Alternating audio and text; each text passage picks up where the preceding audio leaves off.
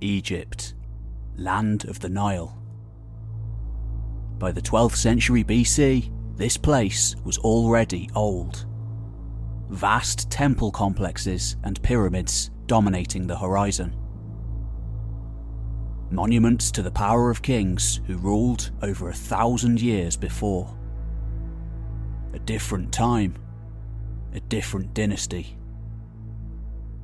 In the intervening years since those colossal edifices had been hewn into the landscape, Egypt had seen societal turmoil, outside invasion, and dark age.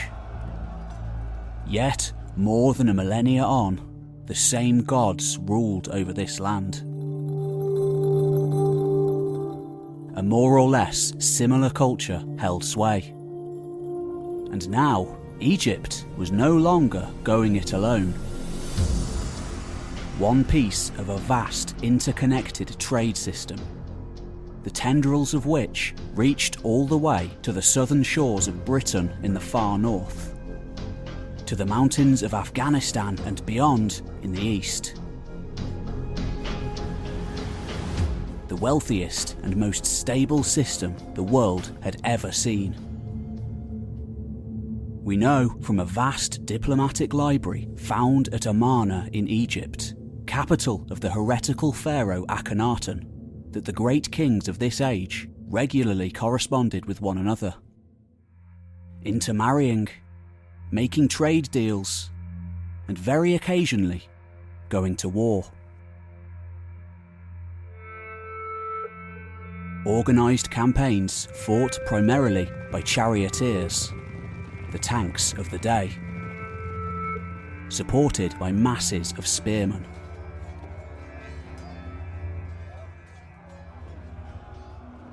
Nearly 300 cuneiform letters written in Akkadian and Babylonian, the lingua franca of the day, being sent from one side of the world to the other for hundreds of years, from at least the 15th century BC, discovered at this one site alone.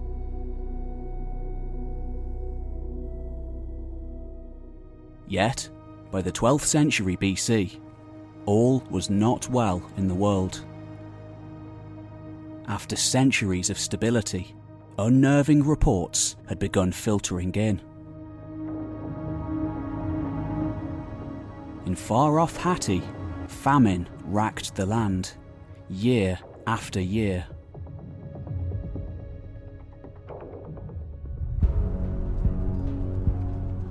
In mainland Greece, one by one, the great palatial complexes of the Mycenaean warrior kings were burned to the ground. Arrowheads and ash permeating the archaeological record. And of late, the rot had reached Egypt. As much as he might try to deny it, the pharaoh Ramesses III and his state were part of this world system, no longer self sufficient. Then, one day, around 1177 BC, black sails were sighted off the Egyptian shore. A fleet of sleek war vessels gliding into the fertile riverways at the mouth of the Nile irrigated field systems and wild marshes around them, glory and plunder on their minds.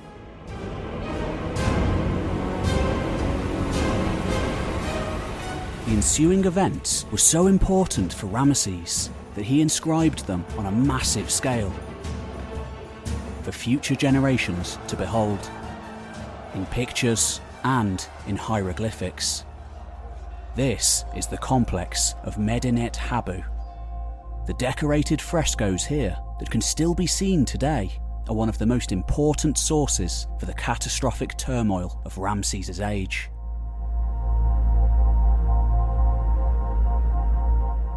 Speaking directly to his people, the pharaoh regaled his own deeds in defeating this new seaborne menace. Of course, pharaohs never lost. According to imperial propaganda, they just won closer and closer to home.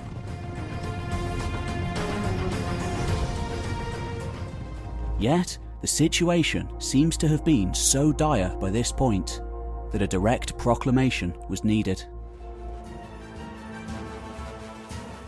According to Ramses, before he defeated them on the Nile, no land could stand before the arms of this foreign force.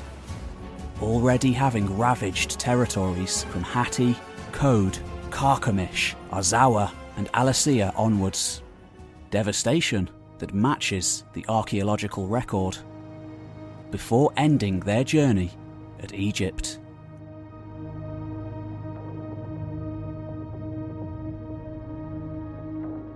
On the images at Medinet Habu, we can see these invaders face to face. Some wearing horned helmets, others Aegean style kilts and feathered headdresses. They weren't uniformed, comprising of a variety of different looking peoples.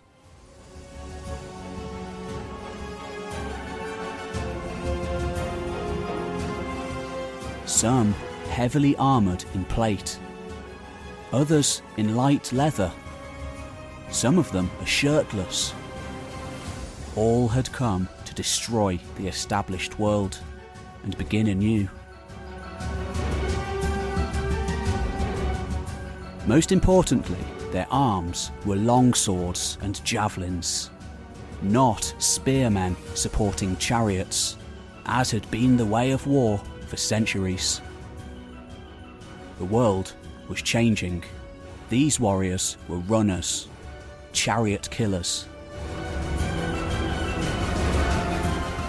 Perhaps most importantly, at Medinet Habu, we get names. These seaborne invaders were the Peliset, Tajeka, Danuna, and Weshesh, a confederacy of lands united, plots brimming in their proud chests the fire of war carried before them. But who were these newcomers, and where did they come from? Today, we know them simply as the Sea Peoples. And their story is one of the most fascinating ever told.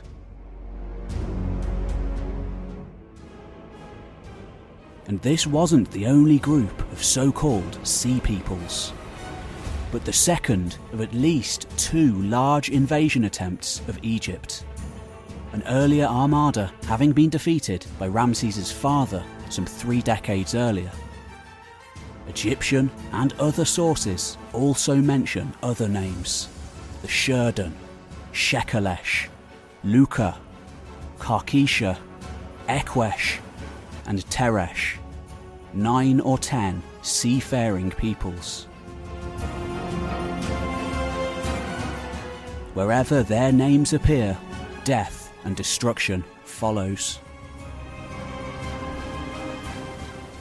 Yet, the Egyptian sources are extremely Egyptian centric. The attack on the Nile was, in fact, just one battle in a much larger saga, illuminated by its recording in the historical record. Just before history goes dark, almost completely for hundreds of years.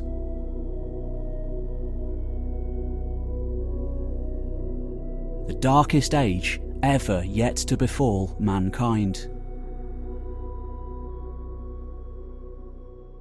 Ramses' state would survive the collapse, turning back the sea peoples on the Nile, making a wall of ships and spears to block their advance.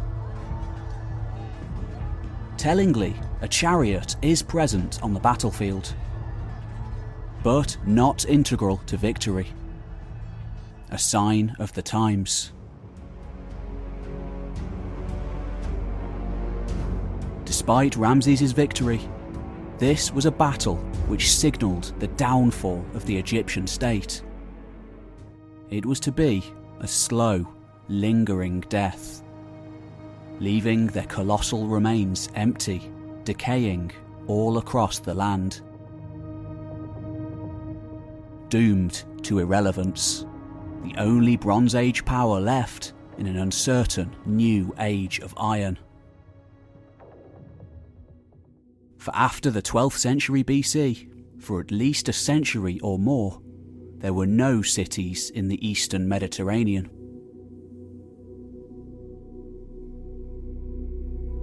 Scholars have debated for close to 200 years as to the identity of these elusive invaders and to their exact nature. Where did they come from? And where did they go? Were they grizzled veterans, mercenaries opportunistically going to war? Some, no doubt, having fought on the sea for decades by the time they got to Egypt. Or a mass migration from the west. The survivors of destroyed civilizations.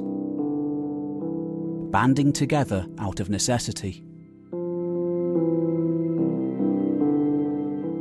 For this was the age of the Late Bronze Age collapse. Until this time, the most devastating societal breakdown in history. The first true interruption since the city builders of ancient Sumer some 3,000 years before. Though we can never know for certain what drove the Sea Peoples, or even, for the most part, the lives they led, the battles they fought. The record is simply too sparse. However, using the very latest archaeological, genetic, climatological, and historical research, we can form a most basic picture of who they might have been. Telling the late Bronze Age collapse from their point of view.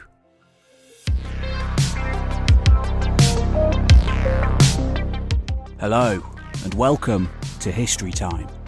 This is a two hour deep dive into the epic world of the Late Bronze Age and those seaborn warriors who contributed to its end.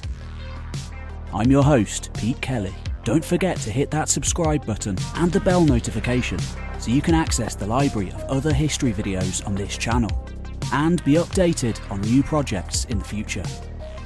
History Time is a one man team, so don't forget to leave a like and a comment to feed YouTube's algorithm, making this gigantic project worthwhile and others like it in the future possible.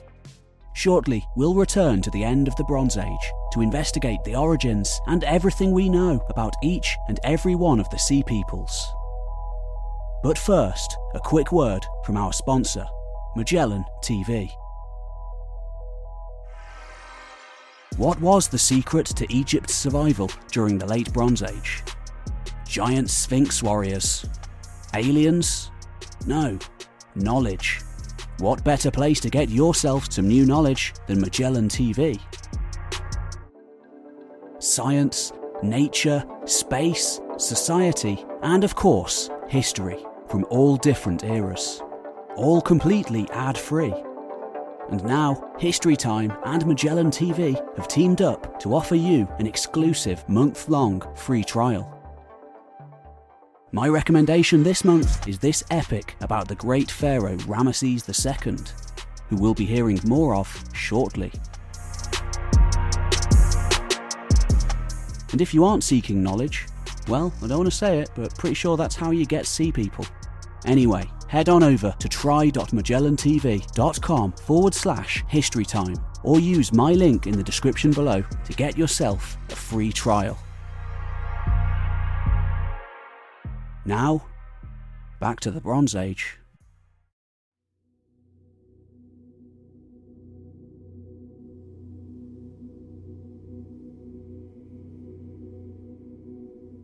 Ugarit, modern day Syria. Once, this was the Venice of the Bronze Age world, a powerful city state, its kings rich and respected trade links and diplomatic allegiances extending all across the known world. Then, a little over 3,000 years ago, all that came to an end.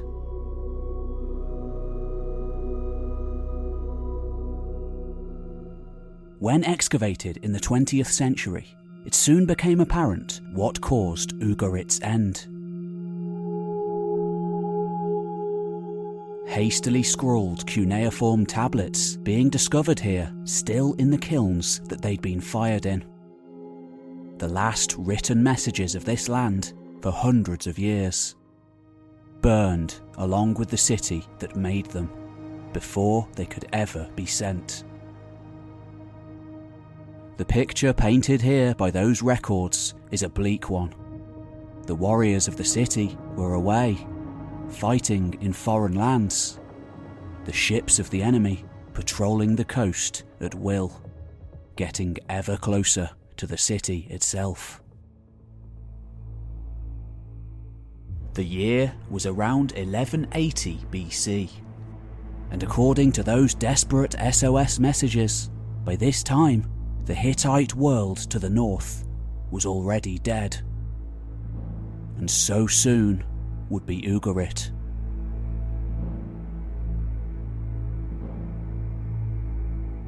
As we have already seen, the Egyptian sources talk of a great mustering at this time in the seas around Cyprus, then known as Alasea. A seaborne threat coming out of their many islands presumably those of the eastern Mediterranean that they'd recently overwhelmed. We know from archaeology that this was a region ravaged by violence and chaos. All around the coast of this once peaceful sea, the story is the same. Once decadent, vibrant societies of the shore retreating inland to hilltop fastnesses populations dwindling, crops failing, cities abandoned, some never to be rebuilt again.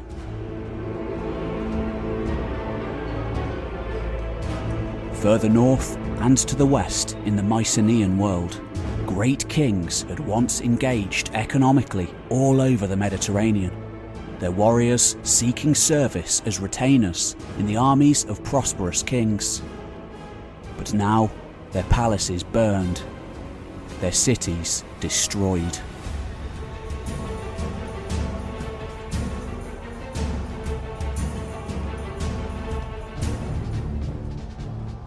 To the east, too, in the Euphrates River Valley, home to the first true cities of the world hordes of enemies are said to have ravaged the land.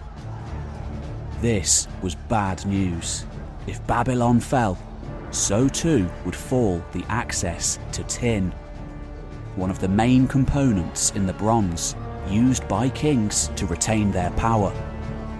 The bronze that kitted out armies, that in a world before coinage paid followers.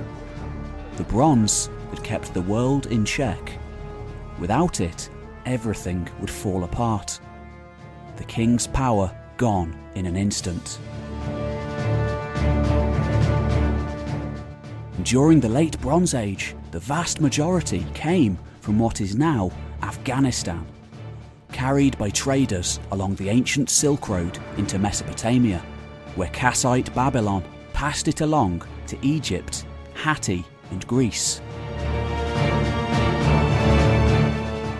Great city of Babylon would survive for a time, beleaguered as it was. But by 1158 BC, the neighbouring king of Elam, the old enemy of Mesopotamia, had long promised to see the city burn. And in that year, he did it, laying waste to the land between the two rivers, cutting off the tin trade to the east and leaving just Assyria and Egypt intact out of all the great powers of the Bronze Age. In Anatolia, Syria, even across the sea in mainland Greece, every major settlement met its end, torn asunder along with the trade system once enjoyed by Egypt. In Greece, the record simply goes blank events later half remembered by bardic poetry such as the Iliad, written down much later. Here, there would be no verifiable contact with the outside world for hundreds of years. The palatial world of powerful individual personalities interacting with each other on behalf of entire kingdoms and empires would give way to one of many warriors, illiterate chieftains and warlords whose words, actions, and motivations are lost to us today. But what caused the collapse? Was it invasion by the elusive Sea Peoples? Perhaps not too dissimilar to the 4th century Germanic barbarians embedding themselves within the late Roman Empire, whilst simultaneously laying it to waste. Indeed, the evidence does seem to suggest that for the first time, armies of infantry on the periphery of the Bronze Age world had worked out how to defeat chariot warriors. Now having the technology and expertise to do so.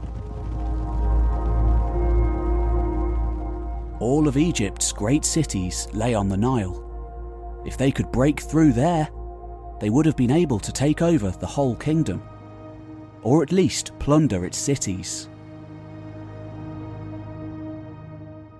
However, it remains a debated point whether the Sea Peoples were directly responsible for the collapse, or whether they were a symptom of it, just as much victims as those they attacked, perhaps. Drawn in from afar, to take by force what once had been freely traded with them. Something else seems to have been going on to cause the invasions. In recent years, the idea of systems collapse has risen to the fore. During the Late Bronze Age, the great powers weren't individual kingdoms, but a linked up system. Topple one, and the rest can easily fall. So then, what was the catalyst? In the last few decades, recent developments in science have enabled researchers an entirely new way of looking at the past.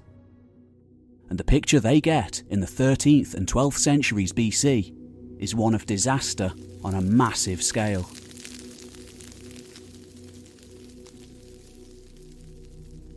We know from contemporary sources that famine racked the land. And now we may know why. For this was an era of unprecedented drought.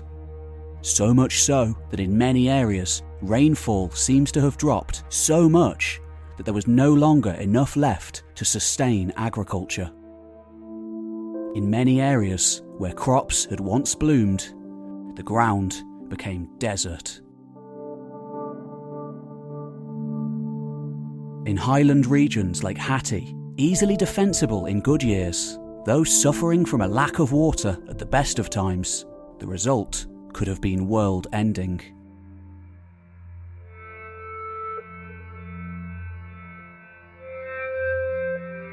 And it may be that this environmental crisis was felt all over Europe and beyond creating mass population movement. And then we have the earthquakes. According to seismology, the 12th century BC was awash with them. All over Greece, Anatolia, Syria, and the Levant. But tellingly, not in Egypt, where imperial administration survived intact. There's another argument too, one based on access to resources. Most states in the late Bronze Age had their own small copper mines, though it was often difficult to mine. There was one place, however, with an abundance, practically falling out of the ground. So much so that the place may have been named after it Cyprus. The effects of Cyprus falling to the Sea Peoples could have been devastating. Though not as much as the loss of tin, the other metal needed for bronze. Tiny tin mines did exist in Italy, Spain, Anatolia, and a fair amount in far off, inaccessible Britain, no doubt making their owners incomprehensibly rich. But mostly the trade came from Afghanistan, some 3,000 kilometres away. By the 12th century BC, however, a new metal was beginning to be utilised. A sign of a new age to come. Iron. First used around 3000 BC, but not in massive amounts. Iron is much more difficult to smelt than copper or bronze, needing heats of over 1500 degrees. The upside, however, was that this metal could be found everywhere, a great leveller, allowing new elites to form, and the result, the destabilisation of the entire world. So then, by 1200 BC, spurred on by crisis after crisis, a new order was arising. It may well be that starving people from countryside areas rose up to sweep in and burn their own cities to the ground,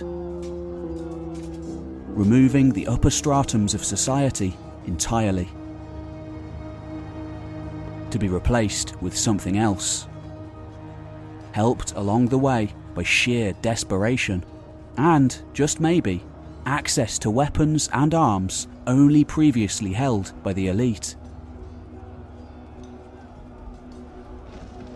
So, it may well be that the pre existing populations of the eastern Mediterranean were just as responsible for the collapse as the underworld of pirates and raiders, long spoken of at the edges of the Bronze Age system, who now took advantage to raid on a scale never seen before. Particularly given the enmity usually felt between common people of different regions. Hittites and Mycenaeans in particular seeming to be engaged in a cold war, lasting centuries. Like Vikings in the early Middle Ages, these raiders could have launched surprise hit and run attacks, always striking when the enemy is weakest. To a certain extent, some of the Sea Peoples may well have been former citizens of the Bronze Age powers. There's some evidence of this too. In Greek myth, relating events before the Dark Age, Odysseus' 10 year wanderings across the world following the Trojan War saw him travelling to Crete, Egypt, Lebanon, and Libya before finally returning to Ithaca to find the place in turmoil. Menelaus of Sparta had a similar eight year journey back. Odysseus even reminisces about seven years spent in service to the Egyptian pharaoh, working on retainer for cash, following unsuccessful attacks on the country. Indeed, much of the archaeological finds linked with the so called Sea Peoples are Bronze Age Aegean in style. Yet, surely, this wasn't just military expansion. There is evidence to suggest that population movement was happening on a massive scale. Forced to flee from wherever they came from by drought, environmental devastation, economic and societal turmoil, and warfare. The fringes of the Bronze Age world, in comparison, in the far east and west, where some of these invaders may have originated, were wilder, less organised lands. And now, it is to the western Mediterranean that we must look.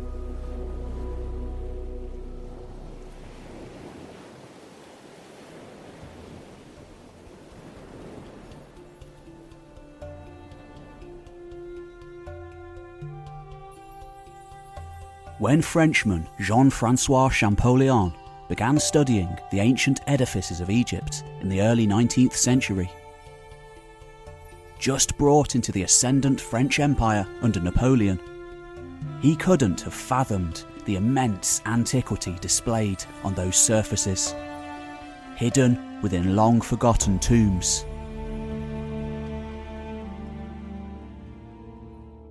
For these were hieroglyphics and when finally, after dedicating his entire life to the study of those ancient symbols, their secrets were finally unlocked due to the Rosetta Stone. The long held secrets of ancient Egypt could finally be read, offering an unprecedented window into an ancient world. In the ensuing decades, much was learned. Immense dynasties rising and falling one after another over thousands upon thousands of years. Archaeology undertaken by the great Flinders Petrie and the like. One by one, ancient cultures began to be filled in on the map, beginning to show a complicated patchwork of kingdoms and empires.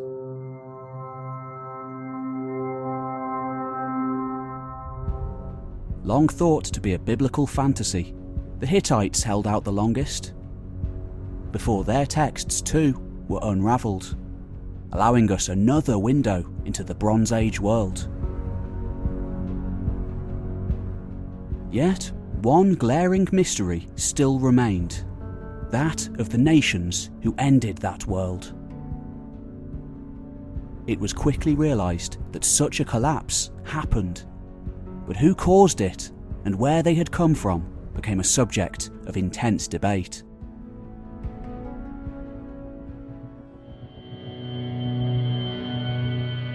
In 1855, French Egyptologist Emmanuel de Rouge was the first to use the term peoples of the sea when describing the nations depicted at Medinet Habu.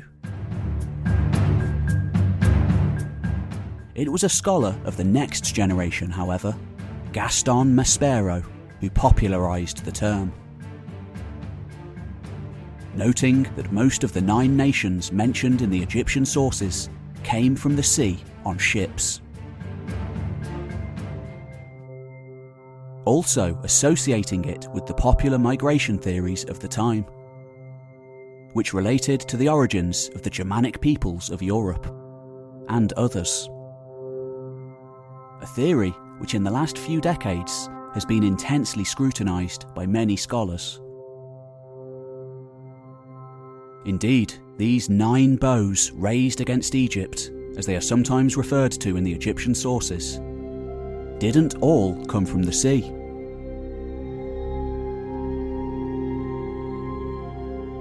And certainly their actions weren't always there. Cities being sacked far inland in Anatolia, Syria, Greece, and Mesopotamia, even. Babylon was destroyed by Elamites. We know Egypt was attacked across the western desert from Libya, probably from Nubia in the south, and certainly from the east across the Levantine shore. Greece and Anatolia weathered attacks from the north. From Phrygians, Thracians, and perhaps Dorians, the later inheritors of the Mycenaean world.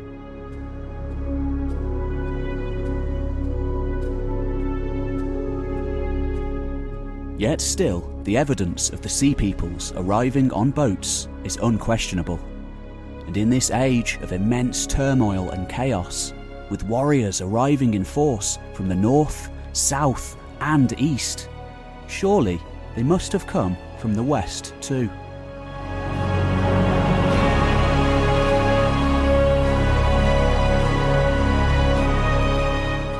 A peripheral world almost entirely unknown in the written records of the great Bronze Age powers.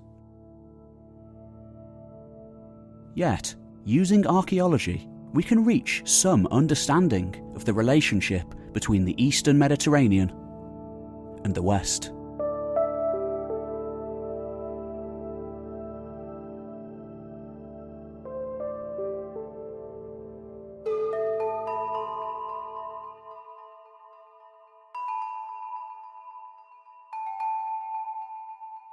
For centuries, the very first sea roaming culture to span the entirety of the Mediterranean was thought to have been the Phoenicians. Mysterious Levantine survivors of the Bronze Age collapse, establishing trading posts wherever they went, from around the 10th century BC onwards. One of which would eventually become Carthage bringing with them the basis for the alphabet we still use today, along with exotic trade goods and settlers. This great expansion, preceding that of the classical Greeks by centuries, can clearly be seen in the archaeological record. At first, with small items found in the burgeoning towns of Iberia, and even further past the Straits of Gibraltar north to Britain, known as the Tin Isles, before eventually expanding into a network of ocean facing metropolises.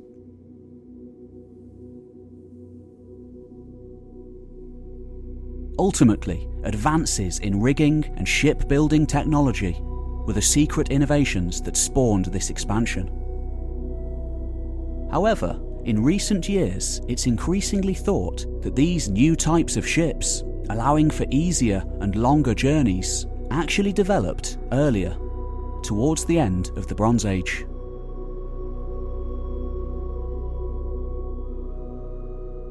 Allowing for cheaper and easier vessels to be built. No longer did ships have to cling to sea shores. There's no denying the Phoenician expansion was unprecedented. However, given this earlier innovation in shipbuilding technology, surely they weren't the first seafarers to make the journey across the open sea. Earlier peoples doing the same thing, but on a more localised, less organised level.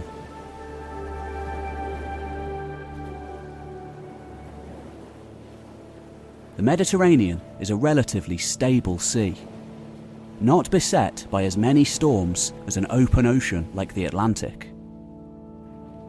In fact, sea travel is thought to have first begun during the Stone Age. Thousands of years before the Phoenicians. We know from archaeology that wide reaching trade took place for millennia with ships mostly hugging coastlines. But every now and again, longer journeys must have taken place. We have evidence of this beginning in the Chalcolithic era, with upwardly mobile coppersmiths of the Beaker people, ranging far and wide across the continent.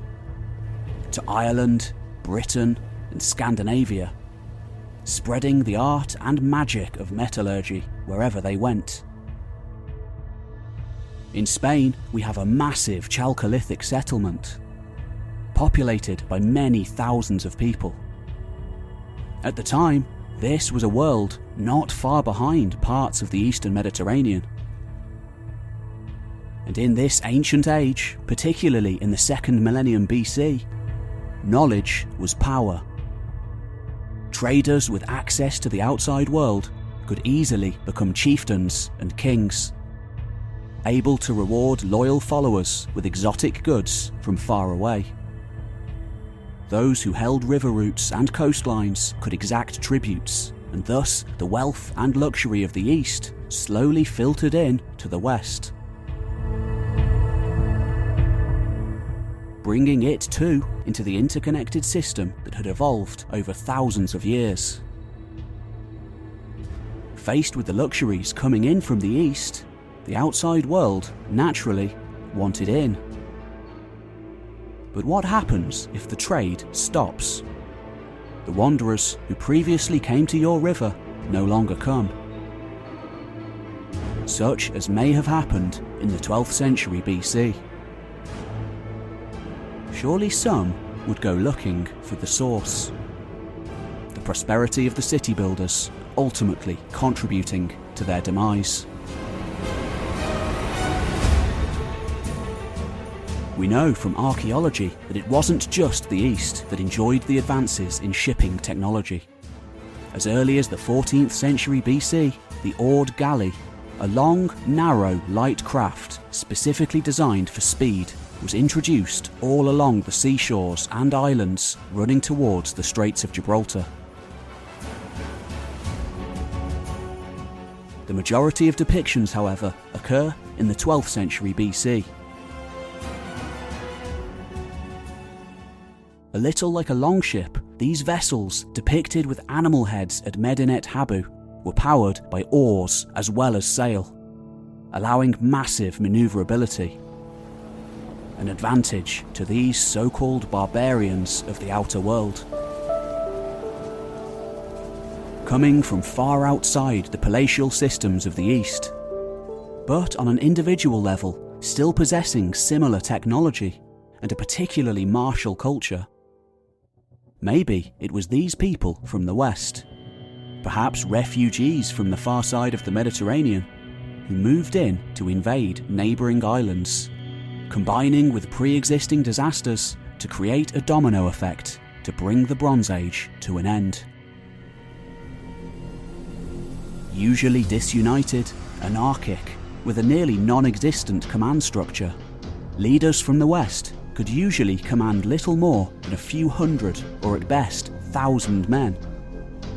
But if something could unite them into a coalition, it would be devastating.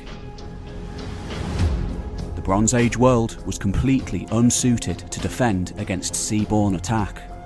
This was a world of ordered battles, led by individual kings on chariots, meeting at pre appointed locations not raiders appearing from nowhere to pillage and steal.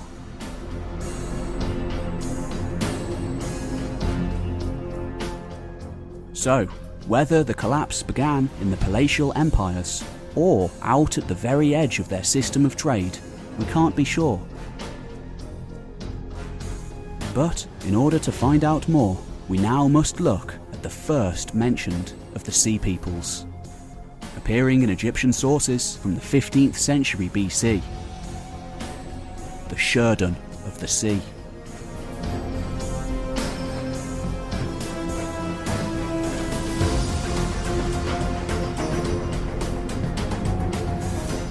In 1274 BC, an epic battle was waged out on the plains of what is now Syria.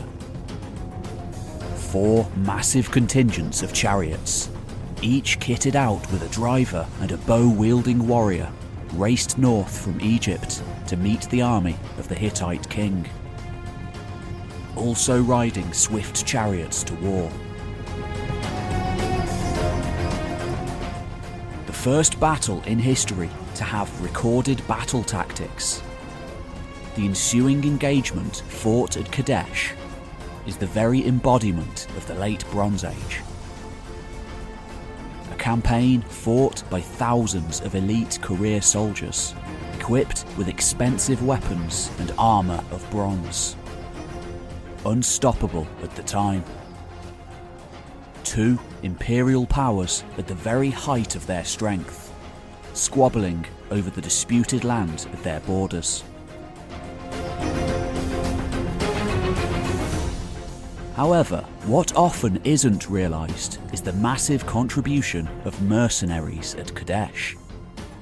For both Ramses II and his rival, Muwatalli, utilised not only the forces of client kings, but swords for hire too. Much like the Roman Empire, recruited from warlike areas on the peripheries of the city building world. And, perhaps most interesting of all, on both sides are mentioned some of the same names as Medinet Habu, the Sea Peoples fighting for the imperial powers.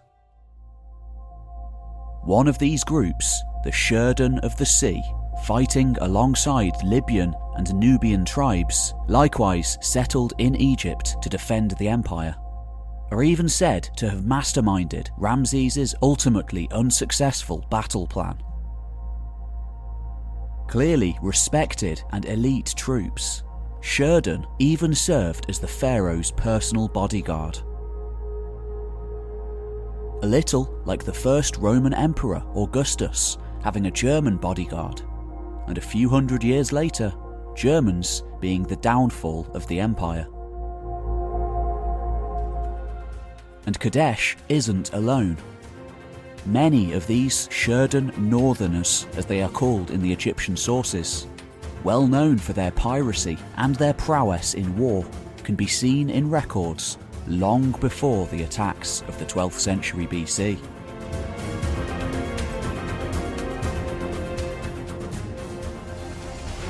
In the Amarna letters, 200 years before, Sherdun of the Sea are specifically mentioned as swords for hire, working on behalf of a client king, Ribhad, as part of an Egyptian garrison at Byblos. They appear again during the second year of Ramses II's reign, launching an unsuccessful attack on the Nile that he recorded for posterity at Tanis Stele 2.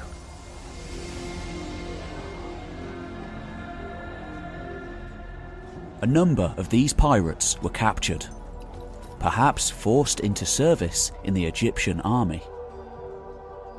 And no doubt other attacks were launched too. The situation can easily be interpreted as one of bold attacks from the sea, on a wider scale than ever seen before. Like Vikings during the early Middle Ages, small bands at first of just a handful of ships, eventually spiralling into much more.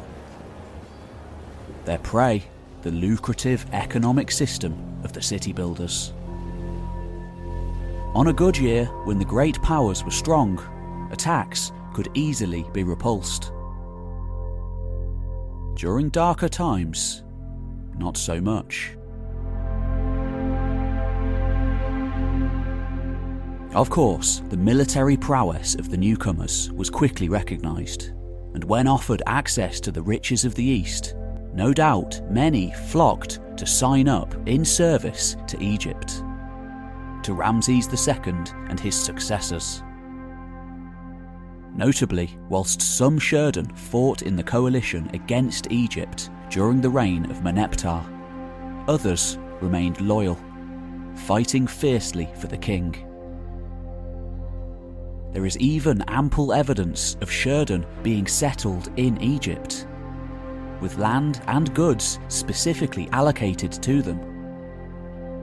Like Germanic soldiers in Rome, they often had elite status in Egyptian society and within the army. According to the papyrus Amiens, they were even allocated land directly adjacent to the temple at Karnak, an especially important place. And later still, during the 20th dynasty, under Ramses XI, long after the collapse, Sherdun mercenaries were still being utilised in Egyptian armies. Spoken of in administrative documents a relationship that had lasted more than 300 years. But who were the Sherdun? Like all of the Sea Peoples, there is much speculation, not much fact. And today, we have at least four main hypotheses Western Anatolia, the Semitic East, the Ionian coast, and the Western Mediterranean. One of these, however, favoured by scholars such as Giovanni Ugas, does have some archaeology to go on.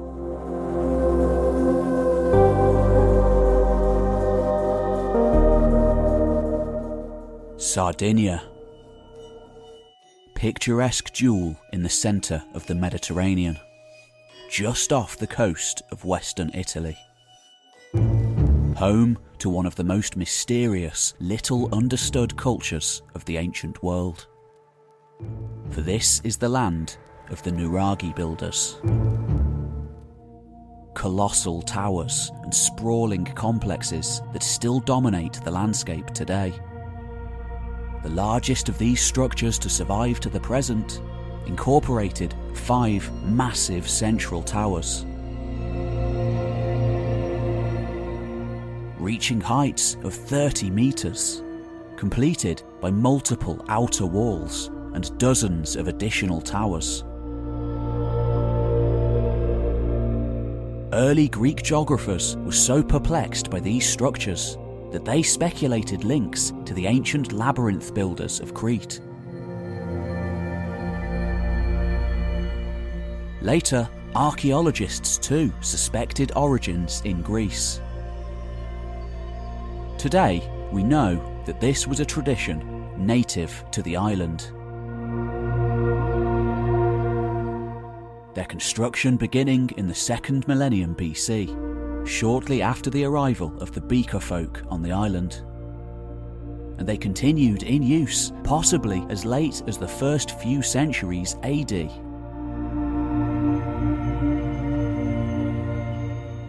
Often located on the summits of hills, their purpose has long been debated by scholars. Be they religious centres, meeting places, or grain silos. Today, a general consensus is that these were defensible home sites, built for protection as much as to stamp a mark of ownership on the landscape much like the Brochs of Iron Age Scotland. In the second half of the second millennium BC, however, these structures began to grow larger. Much larger, with additional towers, walls, and structures added, as well as the settlements around them growing significantly. This was a time of change of expansion, and probably, as other archaeological evidence suggests, increased militarism. Upon the neighbouring island of Corsica, statued menhirs depict torre builders, near identical with the Nuraghe builders of neighbouring Sardinia, suggesting at least a cultural expansion, if not demographic. A somewhat similar culture existing in Iberia too. And Sardinia was a land rich in metal, of copper and lead. Seeing the mass construction of furnaces to produce and ship alloys all across the Mediterranean. Placed roughly in the middle of the sea, with access to east and west, Sardinia, though mostly missing from the written record, must have been an important and rich land.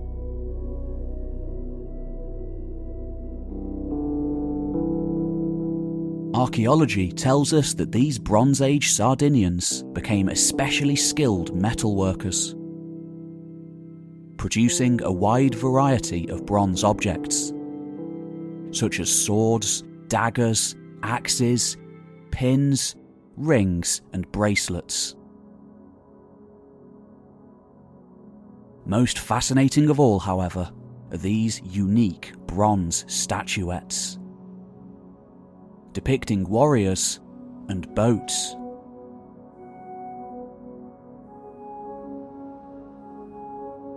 Suggesting a close relationship with the sea perhaps representing a native warrior aristocracy. These statuettes, with horned helmets and round studded shields, bear more than a striking resemblance to those depicted in the Egyptian sources.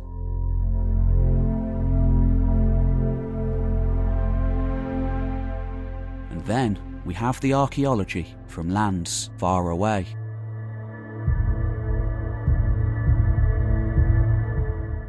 Tin, one of the main ingredients for making bronze, is an especially scarce resource. As we have seen, only occurring in significant amounts in southern Britain, Iberia, and far off Afghanistan. However, there is some evidence to suggest that it was mined in Sardinia too, in at least one site, as well as copper and lead. This might explain the significant archaeological links found in recent years with the Mycenaean world. A rich land, poor in metal. So then, there was a link with Greece after all. So called gateway communities having been located on Cyprus, Crete, and in Greece. All containing items originating in Sardinia, and vice versa. Nuragic ceramics dating to the 13th century BC have been found at Tiryns, Kommos, Kokino Kremos in Sicily at Lipari and in the Agrigento area. All the way along the sea route linking western to eastern Mediterranean. And other cultural links to Bronze Age Greece are found too, with the adoration of bulls and the shape of common tholos tombs.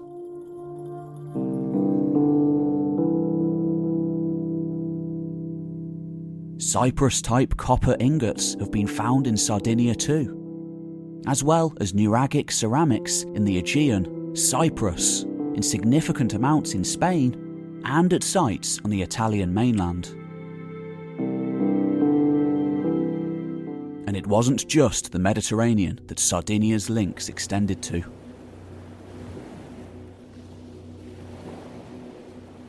We already know that the amber found in such famous pharaohs as Tutankhamun's tomb had its origins in the far northern Baltic Sea. And in 2013, a study of 71 Swedish items from the Nordic Bronze Age revealed that the vast majority of the copper utilised came from Sardinia and the Iberian Peninsula.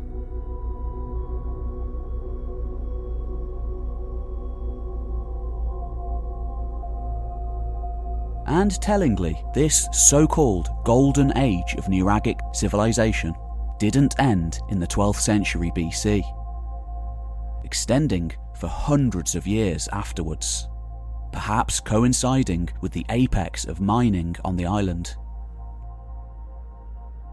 And finally, evidence of iron working has been found in the 13th century BC, some of the earliest in the Mediterranean.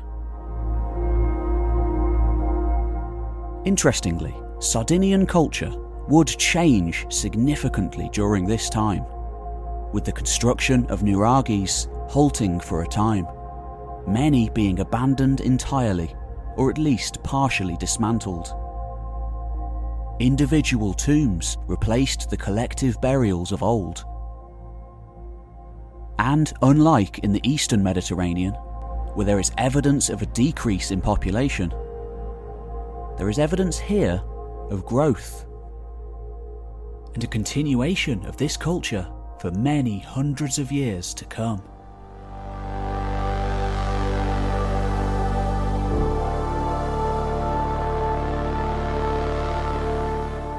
Before conquest by a new incoming people from the Levant, the Phoenicians.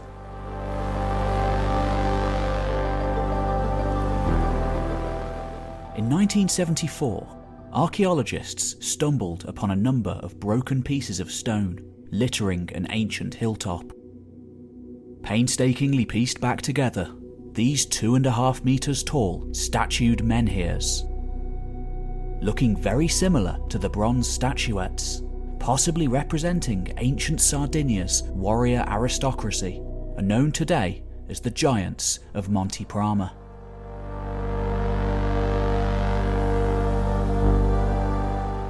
total of 44 are thought to have once existed, though only a handful have been successfully put back together.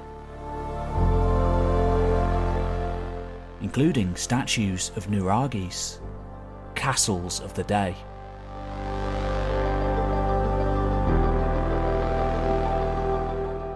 Discovered on the sea facing Sinis Peninsula on the west of the island where we know from pottery that Mycenaean Greeks and possibly Philistines had already long established a presence by the 12th century BC.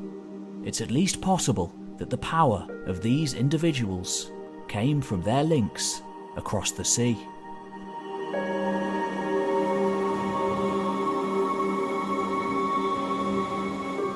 So then, it's not too much of a stretch to imagine an upwardly mobile warrior aristocracy ruling here, dispatching raids to Egypt. Another hypothesis is that sea peoples actually migrated here around the 13th or 12th centuries, after their failed invasion of Egypt.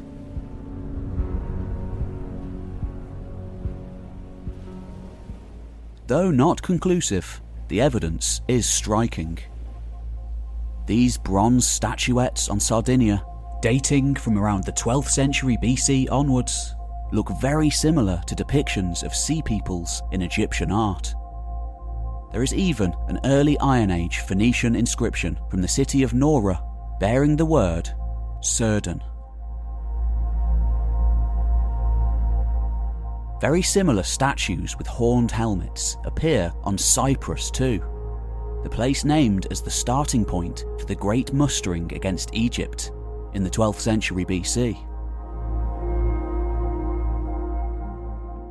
And then there are the shreds of written evidence. Unfortunately, all coming from a much later age. Though much closer to the Bronze Age than our time.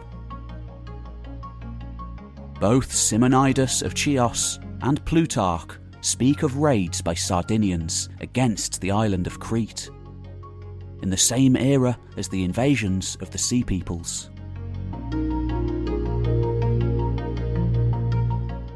Though the evidence is far from conclusive, the site of El Awat in Israel has even been suggested as an attempt at a Nuraghi building by Sardinians, settled in Canaan as Pharaonic mercenaries. Finally, and maybe one of the most important pieces of evidence of all, is the role of anchors found along the Sardinian shore. The only remains left of ancient sea vessels. For historian Pierluigi Montalbano, these Nuragic anchors suggest the existence of highly efficient ships reaching lengths of up to 15 metres. Thus explaining the widespread links of Sardinia with the outer world. So then, Sardinia may well have been the homeland of the Sherden. But of the western seaways, surely it wasn't only Sardinia that spawned sea people.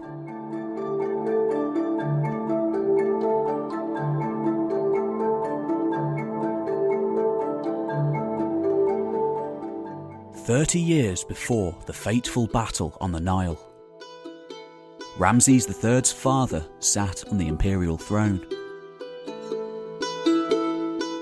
He'd just waged a lengthy civil war to claim it, founding a new dynasty and proclaiming himself as the pharaoh Merneptah. Gone were the glory days of Kadesh, however, as rot very much seeped in to the societies of the Bronze Age powers. And in around 1207 BC, enemy ships came bearing down on the Egyptian coast, accompanied by a much more numerous horde of Libyans following the hidden oases from the western desert.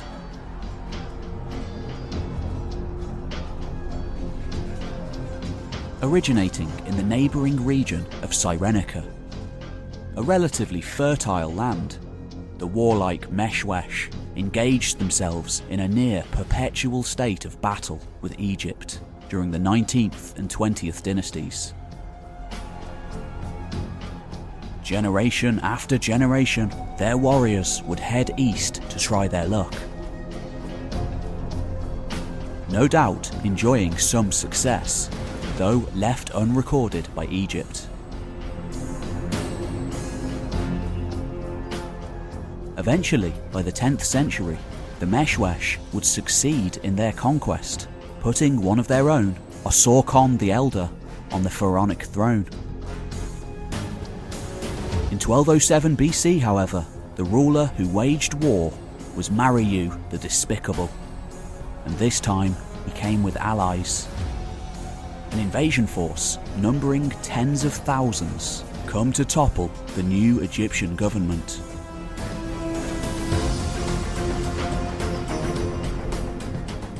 According to Merneptah's own inscriptions, these were the people of the island of Kos, the Lukka, Sherden, Tursinoi, Ekwesh, and Shekelesh.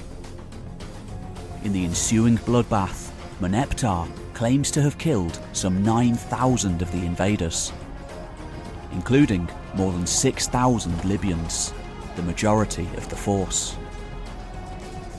The pharaoh also claims to have killed 222 Shekelesh warriors, wanderers from the Great Green Sea, capturing others and hacking off their hands. And we have images of these Shekelesh standing out alongside the Teresh as wearing cloth headdresses, medallions on their chests, carrying spears with round shields. Perhaps they are these figures with horned helmets too, wearing Aegean style kilts with pointed beards. One of the more widely noted of the Sea Peoples, the Shekelesh appear elsewhere too. They'd raided Egypt back in 1220 BC and would do so again later in 1186 and 1184. And it may well be that it was them who were responsible for the destruction of Ugarit.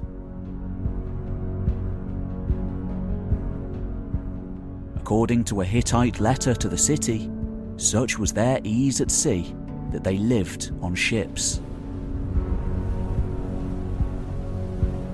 Today, the Shekelesh remain one of the most mysterious of the sea peoples, with very little concrete known about them. But who were they, and where did they come from?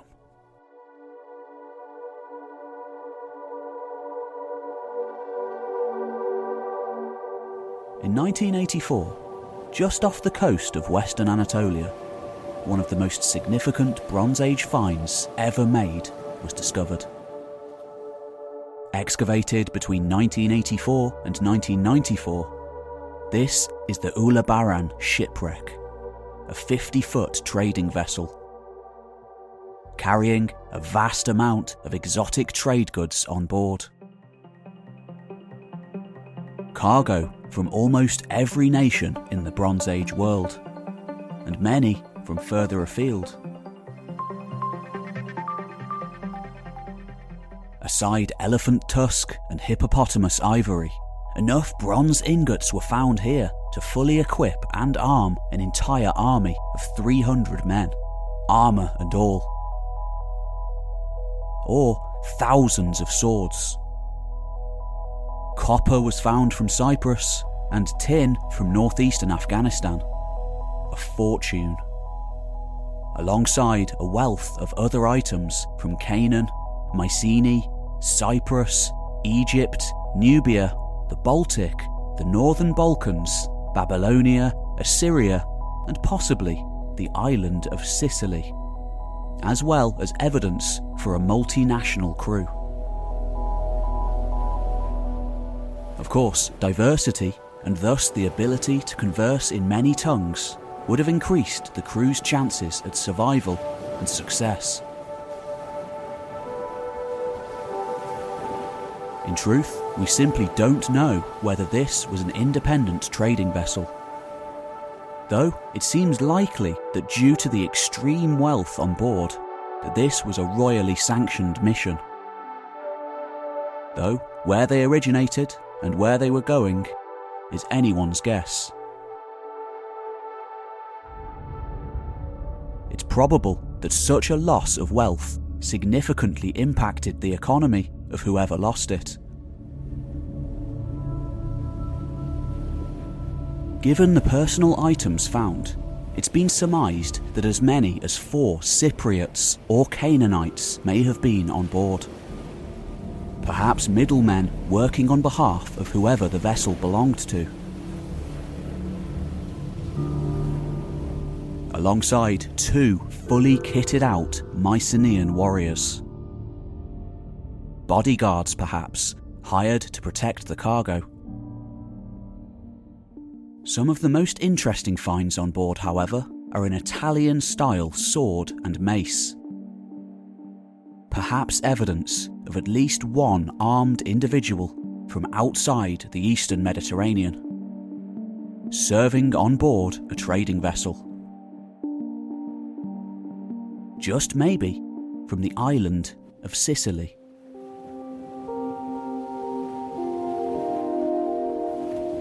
For decades, scholars such as N.K. Sandars have favoured a Sicilian or at least southeast Italian origins for the Shekelesh. At the time of the Late Bronze Age, like Sardinia, a flourishing archaeological culture.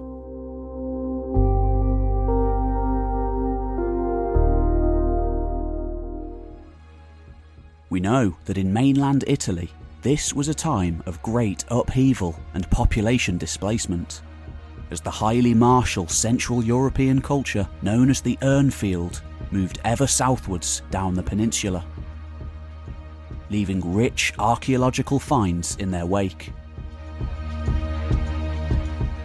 Predecessors to the Etruscans, Celts, and Romans, this was population movement, or at least cultural expansion, which surely had a knock on effect on the earlier cultures of the peninsula.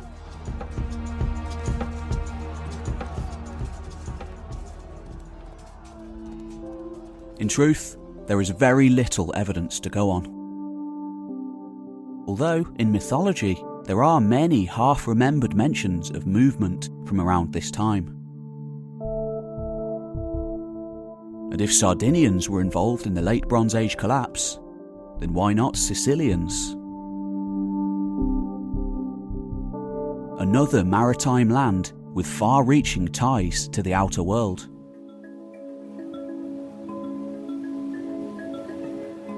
During the 12th and 13th centuries BC, Sicily was far from a cut off place.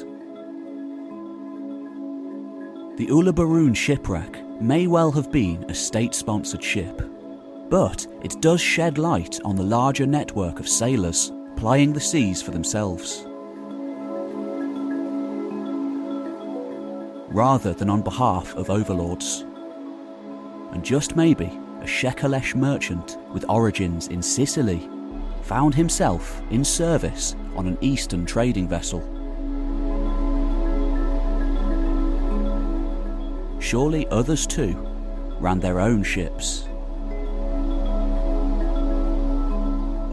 So then, we have to ask the question what would people having such knowledge of the sea do in hard times, as trade from the east dried up and warlike people increasingly encroached on their land? Surely, some at least would continue to ply the sea roads they always had. But now, taking by force what they had previously bartered for.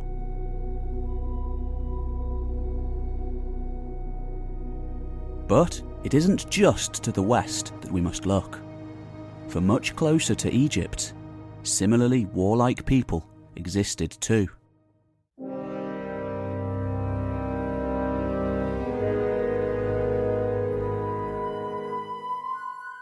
In the centuries leading up to the Bronze Age collapse, there is significant written evidence of seaborne threats to shipping. In both Egyptian and Hittite records. Talk of coastal raids, the need to fortify river mouths, and the interception of ships at sea are common. In other words, piracy.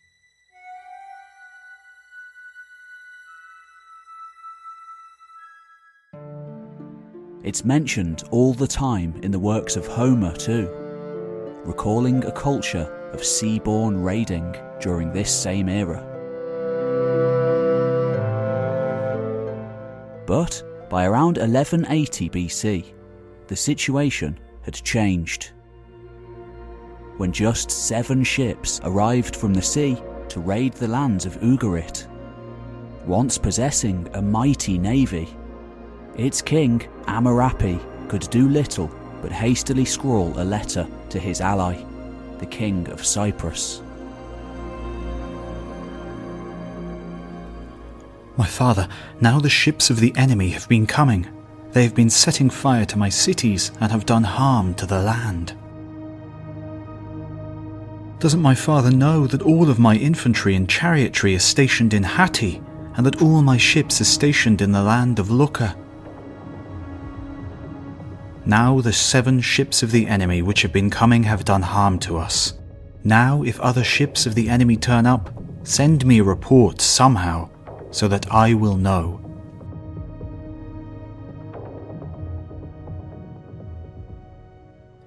So, the navy and army of Ugarit were both away, fighting on foreign soil. But why? And who are the Lukka? Of course, the Lukka are another of the sea peoples, mentioned in the Egyptian sources.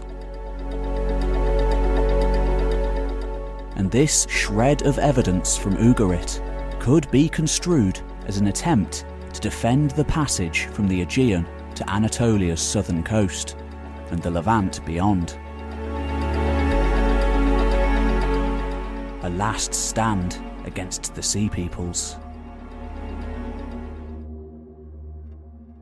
No depictions exist of the Lukka, but they show up in the written record in abundance. In 1274 BC, they were at Kadesh, fighting not alongside the Sherden and Egypt, but in the armies of the Hittite king, alongside 18 other vassal states. In 1210 BC, they raided Egypt, and in 1207 took part in the massive invasion during Merneptah's reign, who claimed to have killed 200 of them. Most interesting of all, however, is that we know almost certainly where Lukka was. Today, it's called Lycia. An enigmatic land of dry hilltops and ancient tombs hewn into cliff faces. In the far west of modern day Turkey. Ruined cities and monoliths here litter the dusty ground. But for the most part, these were built long after the collapse. Remnants of a later classical world. For the ancient Bronze Age Lycians, ancestors of those later city builders, in truth, we know very little.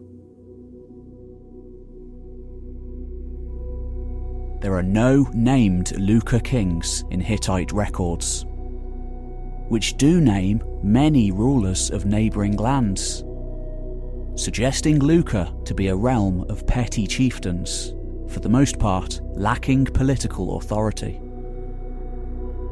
The Lycians left no written records of themselves at all from this period, suggesting that they were probably illiterate much like most of the Greek world. Only court scribes having the ability to write. This was very much on the fringe of the civilized world. After the collapse of the Hittite Empire, Lycia emerged as a so called Neo Hittite kingdom. Though Indo European in origin, like the Hittites, their culture was far from Hittite. And they are thought to have spoken a form of Luwian, the same language spoken by a variety of Hittite vassals in Anatolia. Frequently mentioned by Homer as an ally of Troy. Another probable Hittite vassal, often argued to have spoken Luwian. Their contingent to the Trojan War being led by the warriors Sarpedon and Glaucus, a son of Zeus and a son of Hippolochus, respectively. Lycians also appear elsewhere in Greek myth, such as in the story of Bellerophon, who eventually succeeded to the throne of the Lycian king. Long considered pirates by the great powers of the time, fleets of Lukka often launched seaborne raids on the Mycenaean world, as well as their own Hittite overlords.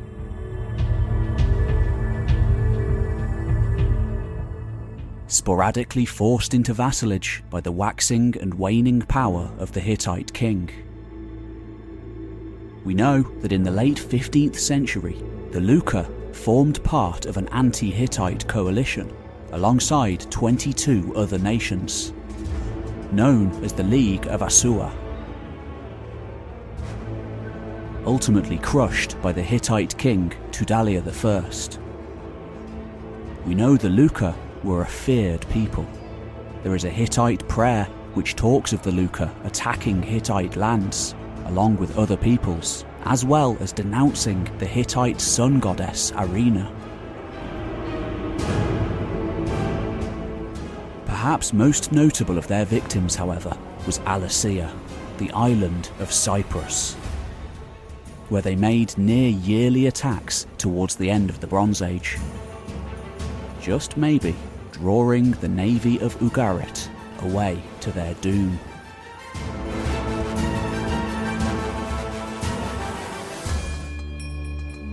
Earlier, too, their piratical raids were feared. The Amarna letters included a plea from the king of Alashiya against the Lukka, to which the pharaoh Akhenaten assures Alashiya that he is not siding with the Lukka. A 14th century Hittite text talks of a petty king in western Anatolia named Madduwatta, ruling over an unknown nation. Who attempted to expand his domains in Anatolia to rule over the sea in Alashiya, much to the anger of his Hittite overlord. This would suggest that Madduwatta had ships at his disposal. It's possible these, in part or in whole, included Lukka, either hailing from or at least staging their piratical raids from Lycia. For the most part, the Egyptian records describe the Lukka as allies of the Hittites. However, as we've seen, this was far from always being the case. Probably only happening when Hatti was strong. When Hatti was weak, its western Anatolian vassals, forced into submission only by martial prowess, ran wild.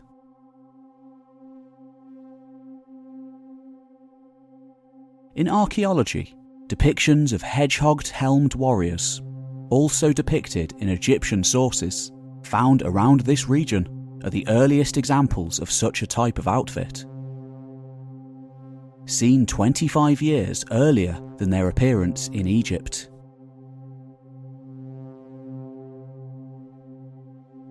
So, there's a good argument that in the 12th century BC, spurred on either by catastrophe, simple opportunity, or a combination of both, these warriors spread out from southwestern Anatolia and the Dodecanese westward to the Aegean, and then finally south and eastward to Cyprus and the Levant.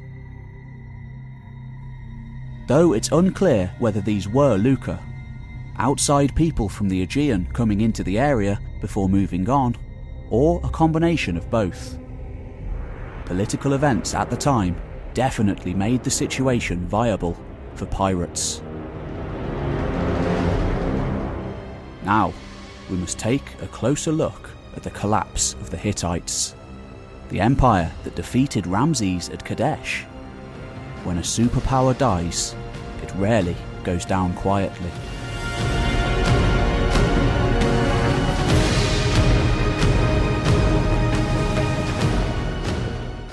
After his victory at Kadesh, Hattusili's son, Tudhaliya IV, was the last strong Hittite king.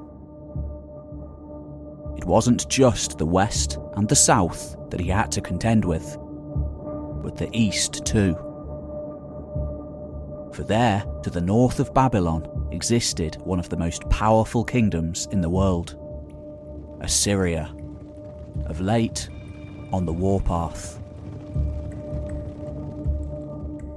Though still a world power and able to keep the Assyrians out of his heartlands, over the course of the 13th century, Tudhaliya lost many border regions, notably being heavily defeated at the Battle of Nihriya by the Assyrian king Tukulti Ninurta.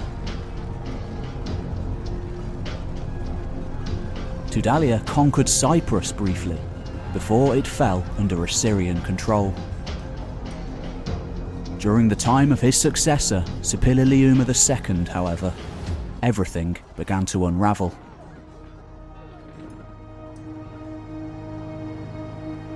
Though he reclaimed Cyprus in a naval battle against Alashiya, the Assyrians, under Ashur resh Ishi, annexed much Hittite territory in Asia Minor and Syria, driving out and defeating the Babylonian king in the process, who also had eyes on Hittite lands.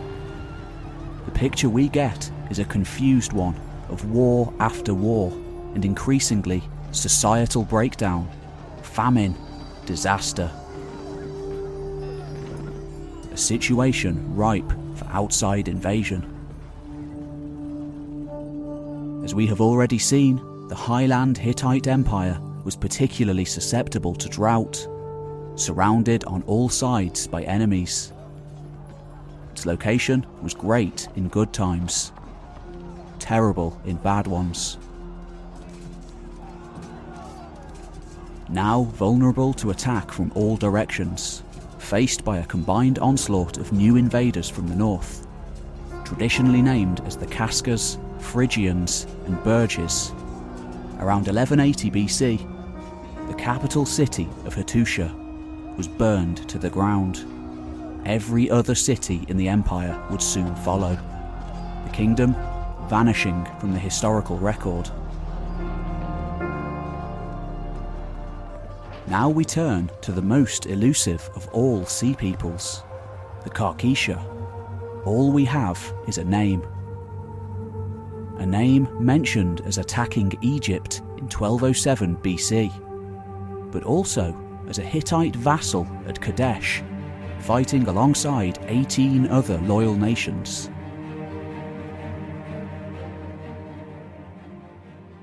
One other shred of information from the Hittite archives talks of Karkisha, specifically with King Muwatalli sending aid to this land, which spiralled temporarily into a small rebellion before they were brought back in line. The image we get, like the Lukka, is one of a client state, loyal only when it suited them to be. Most often, Karkisha is equated with Caria, a neighbouring land to Lukka on the southwestern tip of Anatolia. However, there is another argument too that at least some of the sea peoples could well have been Hittites themselves, remnants of a destroyed world, kingdomless, desperate, in search of a new home.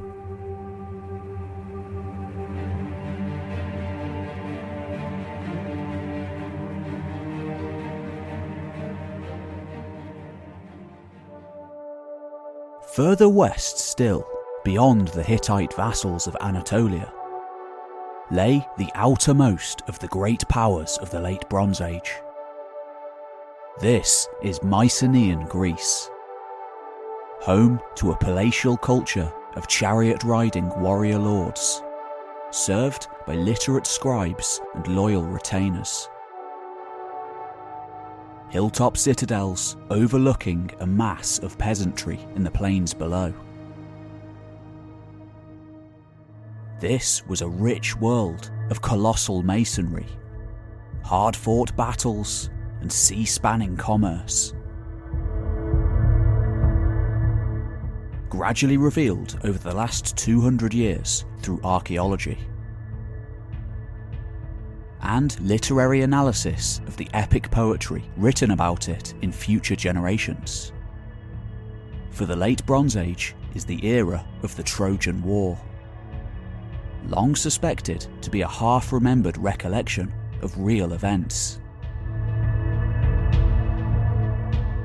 The city of Troy perhaps being recorded in the diplomatic archive of the Hittites as Wilusa, a sometimes rebellious vassal in western Anatolia, with a history of animosity with the Greeks, and just maybe linked to the invasions of the Sea Peoples too.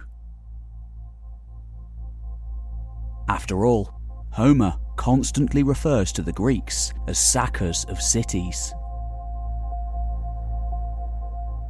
In the 13th century BC, we can even see hints of individuals we know from Homer in the contemporary written record.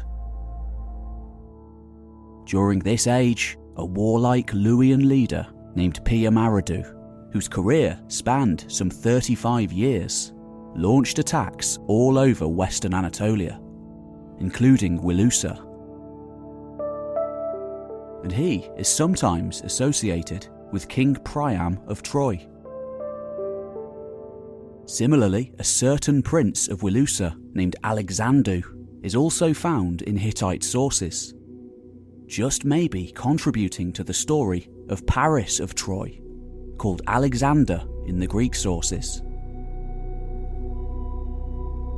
So, if Troy was a vassal of the Hittites, it could explain the vast coalition raised by King Priam in the Iliad, drawing from lands all over the Hittite Empire. And similarly, the need for all the various Greek powers to combine their forces together.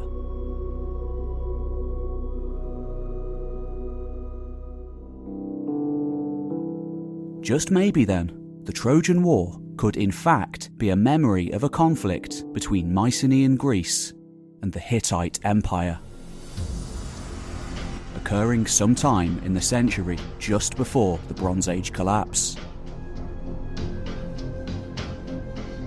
And there are many other hints of conflict too between the 16th and 13th centuries BC, perhaps the reality behind the Trojan War. Interestingly, despite their relatively close proximity to each other, Hittite and Mycenaean trade goods rarely show up at each other's sites. Whereas hundreds of goods from nearly every other people in the region do. This has led some scholars to suggest that there may have been a Cold War of sorts between the powers, a trade embargo even.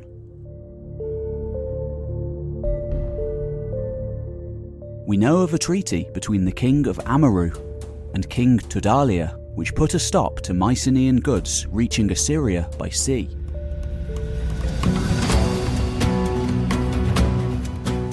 Historian Trevor Bryce suggests this might have actually been putting a stop to shiploads of freebooting Mycenaean mercenaries trawling the Mediterranean in search of either plunder or military service in the hire of a foreign king.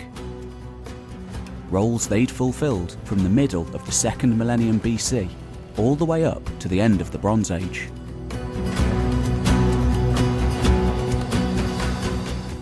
Unfortunately, Mycenaean writing is few and far between, usually amounting to little more than lists and figures, mere scraps of information, not stories and chronicles.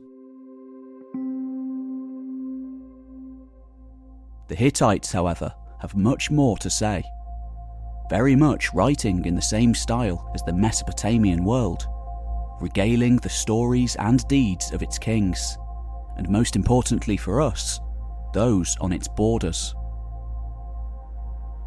One of these states, mentioned over and over again, is that of Ahiyawa, a great power to their west, often involved in skirmishes and wars.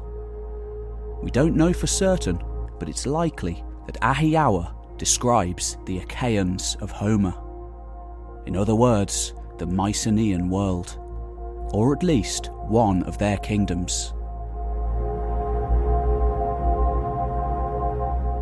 By 1400 BC, we have the first named Ahiyawan warlord, a king named Artisawa, ruling in the city of Miletus in Anatolia.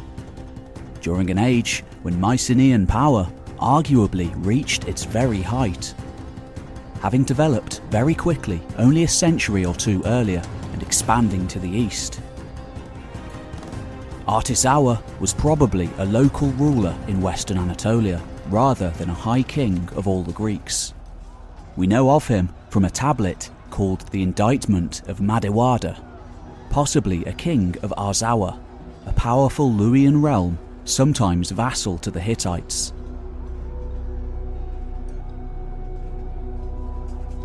In the text, Madduwatta arrives at the court of the Hittite king, Tudhaliya II, seeking refuge, forced out of his lands by the expansionist Artisawa, driving a hundred war chariots before him. Artisawa again launches an attack on Madduwatta, along with other Hittite vassals, before the Hittite king finally involves himself, driving the Ahiyawans back. Finally, Artisawa launches an attack on Cyprus, with help from the Lukka.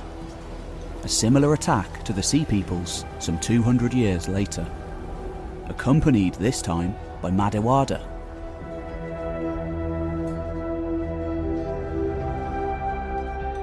Interestingly, we can also see evidence of this expansion in the archaeological record. It was around this time that the once mighty city of Knossos on Crete was put to the torch. The formerly all powerful Minoan world incorporated finally into that of mainland Greece. It had probably always been the case that whilst some Mycenaeans traded, being called great kings and regarded as equals by the other powers, others, impossible to control, went raiding. It's possible the Hittite king could be at war with one Achaean power and at peace with another. Just as the frescoes of the Mycenaean citadels suggest war was waged upon their neighbours much more than anyone else.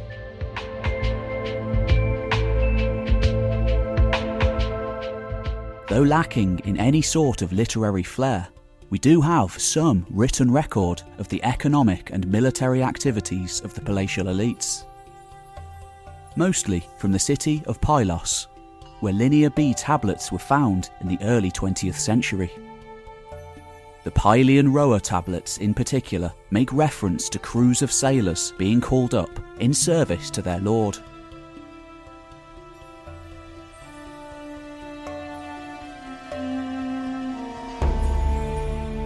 In myth, we have story after story of Greeks raiding around the known world. Homer constantly calls his protagonists sackers of cities. And in the Odyssey, he has Odysseus regularly reminiscing about past glories. For before the sons of Achaeans set foot on the land of Troy, I had nine times led warriors and swift faring ships against foreign folk, and great spoil had ever fallen into my hands. Of this I would choose what pleased my mind, and much I afterwards obtained by lot. In archaeology, too, we can clearly see the distances Mycenaean warriors traversed. Depictions of them clearly visible in Egypt for centuries prior to the collapse, where they are thought to have served as mercenaries. They knew the place well. Now we reach speculation. Surely there should be mention of these travellers in the Egyptian sources. Well, if the Achaeans are indeed the Ahiyawans of the Hittite records, then why not the Eqesh from the Egyptian? The name Eqesh is very similar to the Indo European word for horse.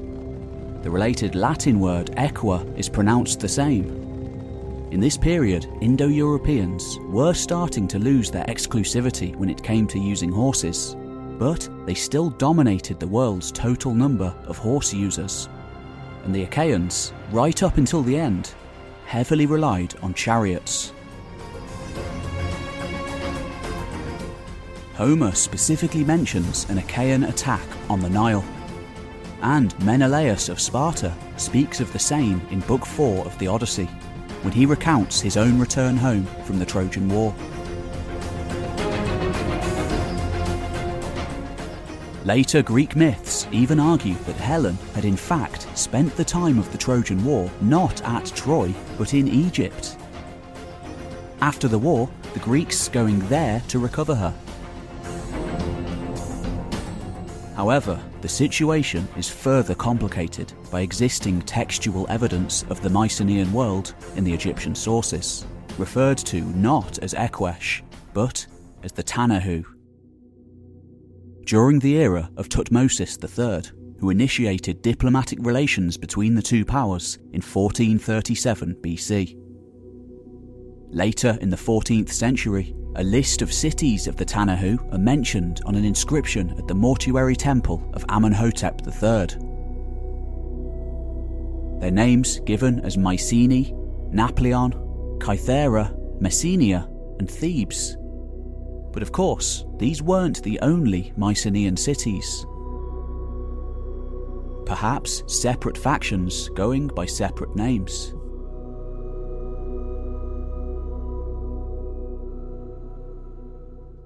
Then we have the boar tusk helmets and Aegean style kilts. Armour often associated with both sea peoples and Mycenaean Greece.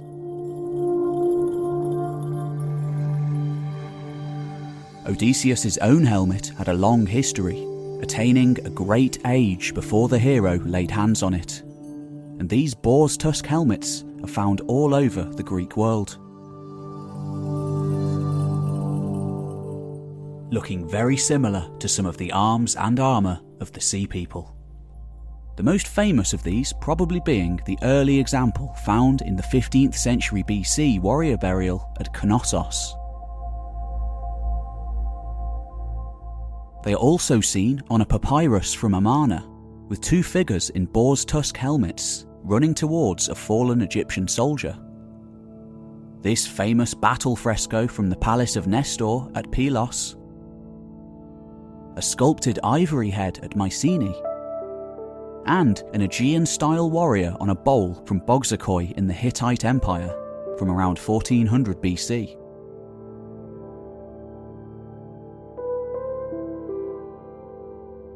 Finally, a bronze scale of armour from the Greek island of Salamis has been found, steamed with the royal cartouche of Pharaoh Ramesses II perhaps belonging to an elite pharaonic soldier returning home after a successful career. We simply don't know, but then, in 1207 BC, alongside a massive Meshwesh invasion force, the Eqesh were present too, along with the Lukka. A people they may have had a long association with. Was this the event remembered by Odysseus and Menelaus in Homer's Odyssey? But what happened to make the situation so desperate? How had it come to this? Gambling everything on an attack on Egypt.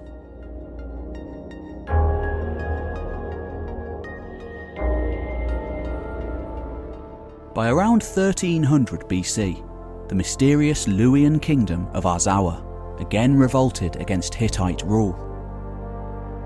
Whilst the Ahiyawans are said to have claimed many islands, expansion that does seem to be supported by archaeology.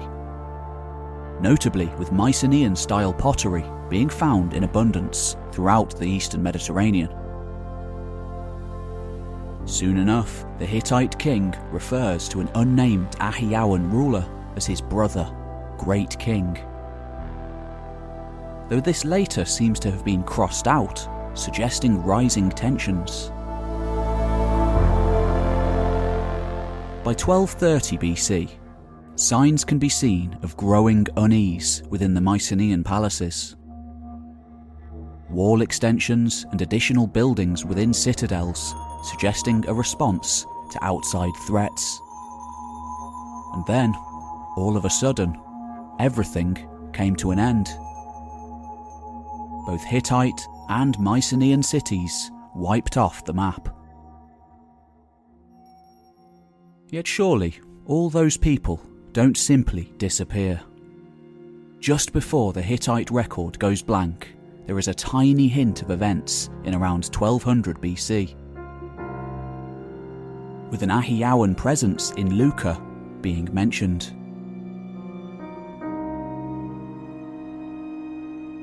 With only archaeological evidence to go by, it remains unclear whether civil war or outside invasion sounded the final death knell of the Mycenaean world. With all the major sites of the mainland meeting their end around the same time. Yet, Mycenaeans lived all over the place. And it's been argued that some of the old elites may have fled to the islands of the sea. Perhaps the Cyclades, mysterious home to the civilization that came before the Greeks, makers of these strangely modern looking figures, and later said to have been the very birthplace of Zeus himself. Here, these early Greek lords may have fled to end their days. Their followers and their descendants, who knows?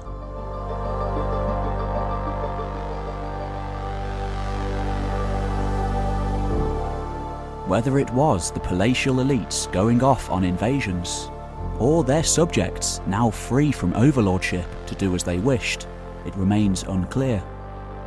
Maybe it was both. The picture we get from archaeology is of massive fires, huge quantities of arrowheads and destruction.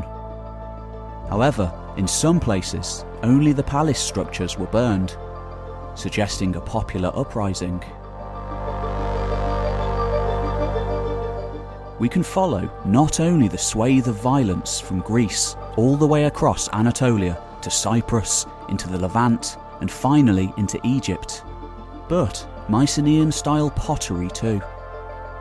On Cyprus, Rhodes, Crete, and finally the Levant.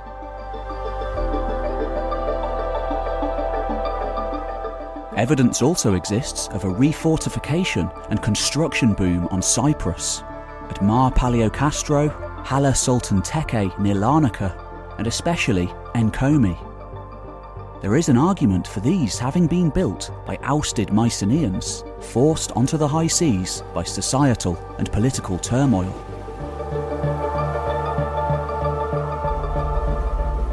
Perhaps dethroned Mycenaean Greeks and even Hittites amongst their ranks, victims of the Bronze Age collapse rather than instigators.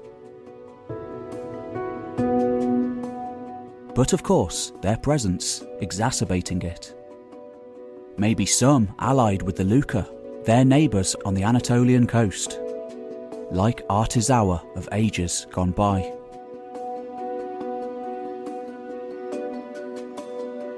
In mythology, the Cyclopean masonry at Tiryns was said to have been built by Cyclopses from Lycia, who then accompanied Proitos back to Greece with an army of Lycians to help claim a portion of his kingdom back.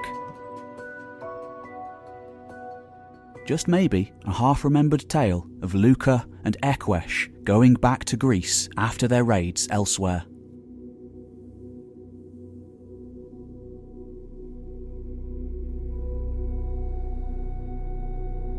Of course, when Odysseus returns, his land and wife have been claimed by many suitors, often referred to as pirates. Maybe, rather than wait and have their lands ravaged, some Mycenaean warriors set out to claim new lands on their own.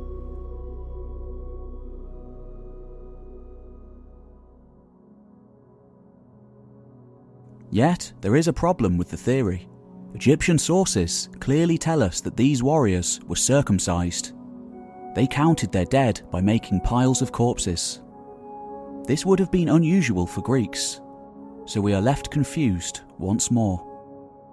But it isn't just the Ekwesh with possible links to Greece.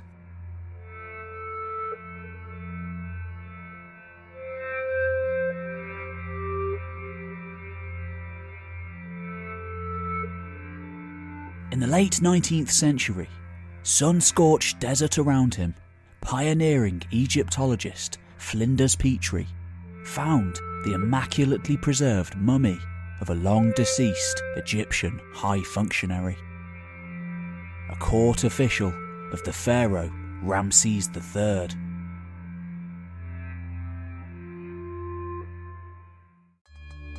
Hieroglyphs confirmed the identity of this figure as An-Entersha, a butler in the service of the dynasty. Clearly having fair hair, it's been hypothesized that An-Entersha was not originally from Egypt. Based on the name of the mummy, it's further been speculated that he may have been Teresh, the last of the sea peoples spoken of in 1207 BC.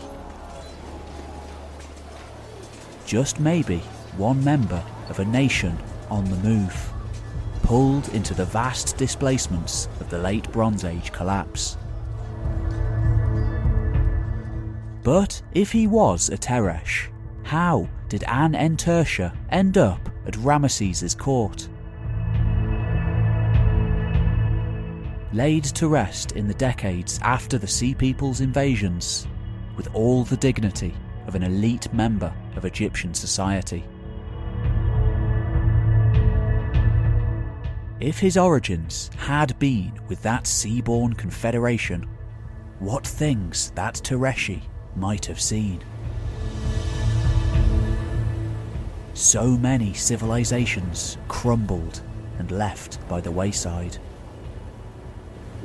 Only to end his days in Egypt, focus of the last great gamble of the Sea Peoples.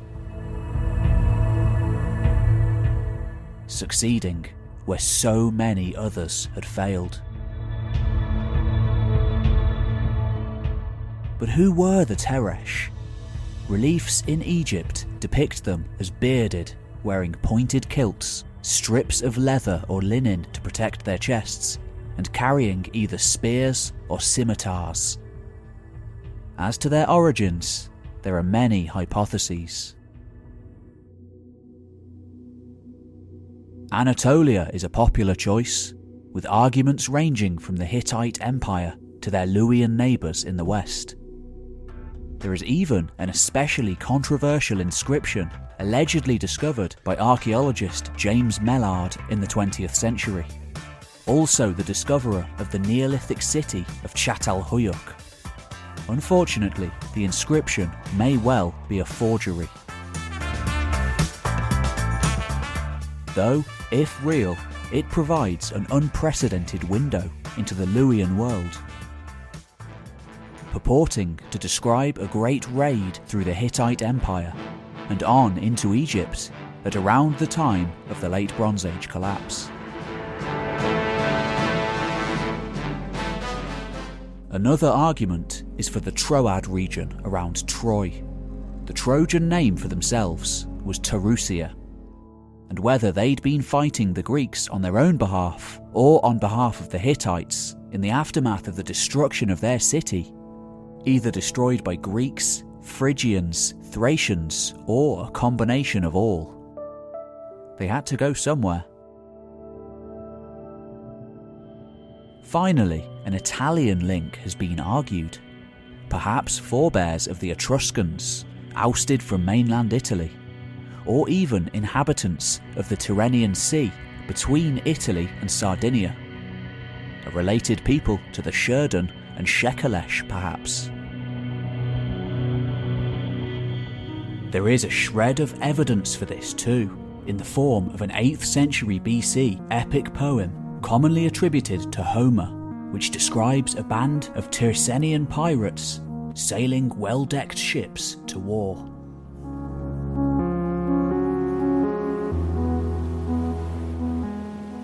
Though at present we can't know for sure where An-Entersha originated, we know that thousands of outsiders were settled in Egypt during this time.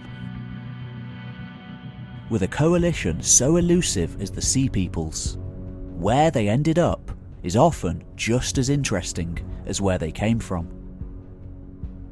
To investigate this further, we must move forward a few centuries in time. To the territories once held by Imperial Egypt now held onto by a number of local powers. Some having inhabited the region for centuries, millennia even, others being new arrivals.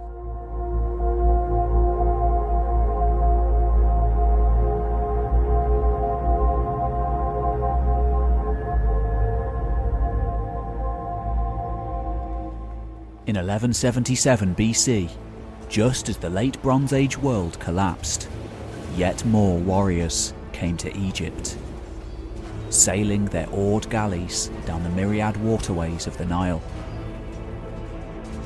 Thirty years had passed since the last recorded invasion, and 30 years is a long time. Entire generations having lived and died in the midst of societal turmoil. The names of these newcomers were Pelaset, Tjeker, Shekelesh, Danuna, and Weshesh. The first of these names arrives seemingly out of nowhere the Pelaset. In the Medinet Habu reliefs, some Pelaset are depicted as fighting alongside Sherden with the Egyptian army. Most, however, fight alongside the Libyans against Egypt. Anything else, we know tantalisingly little. Yet, the Peliset remain probably the most well known of all the Sea Peoples. Not necessarily for their appearance in the Egyptian sources, showing up only in the reliefs of a single pharaoh and a handful of other sources, but for their possible appearances in the Holy Bible. Ultimately, no material has ever been excavated that can be definitively equated with the Sea Peoples. For the most part, we simply don't know where they ended up, and we wouldn't know what to look for even if we did. The newcomers very possibly merging into whatever society they came into contact with. The best case, however, and there is a lot of evidence, must be for the Peliset. Back in the early 19th century, Jean Francois Champollion was the first scholar to equate the Peliset to a people we already know well. For there is a good argument that the Peliset are one and the same as the Philistines longtime rivals and antagonists to the Israelites of the Old Testament who inhabited the southern Levant during biblical times, aka the period immediately following the Bronze Age collapse.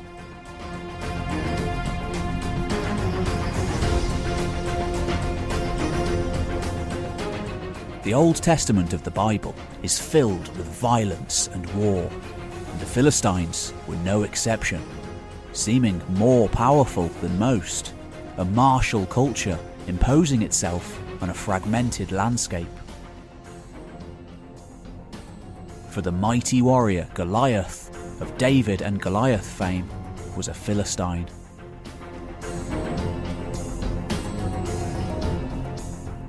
Over the last century, extensive archaeology has been carried out at four of the five cities of the Philistine Pentapolis. Ashkelon, Ashdod, Tel Miqne, and Tell es-Safi. All situated on the southern coastal plain of ancient Canaan, a land long held by Imperial Egypt.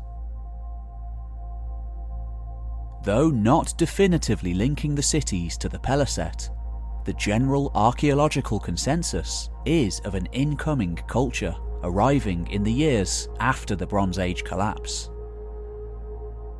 There are hints in the Egyptian sources too. In the Papyrus Harris, Ramesses III claims to have settled vanquished peoples in strongholds bound in his name, suggesting groups of Peliset may have been settled on his orders in Canaan. Lingering Egyptian influence seen in the Philistine Pentapolis might suggest that they were technically vassals of Egypt. A buffer guarding the imperial frontier. Before finally going their own way as Egyptian influence waned by the 11th century. Finally becoming famous in the Bible rising to dominate the local population of the region. But where did they come from? Greece, Crete, Illyria, and Western Anatolia have all been suggested. There is even an argument that the Philistines originated in Canaan. However, archaeological and written evidence seems to suggest this not to be the case. A distinct people being clearly visible after the Bronze Age collapse with their origins elsewhere.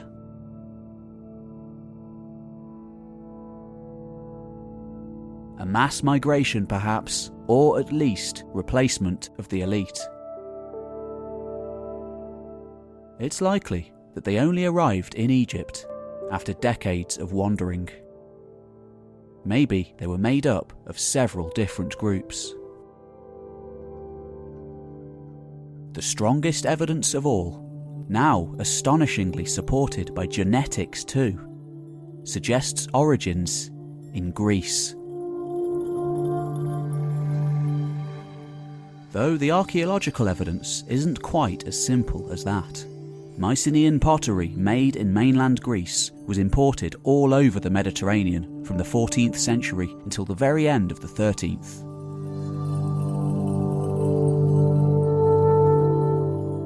And is found at 350 palaces all over the Mediterranean. This then promptly disappears to be replaced by an imitation style known as Late Helladic 3C which is the style used by the Philistines. This is primarily why they have been associated with Greece. It could just be that their potters imitated the Greeks of old.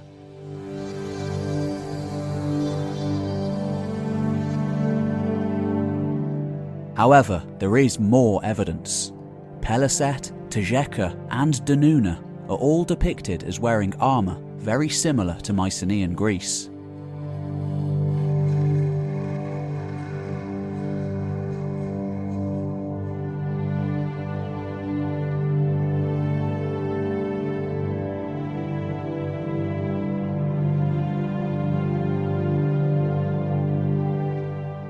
This Egyptian caricature doll, originating on Malta, is thought to represent a Philistine with a feather topped helmet, very similar to the Peliset.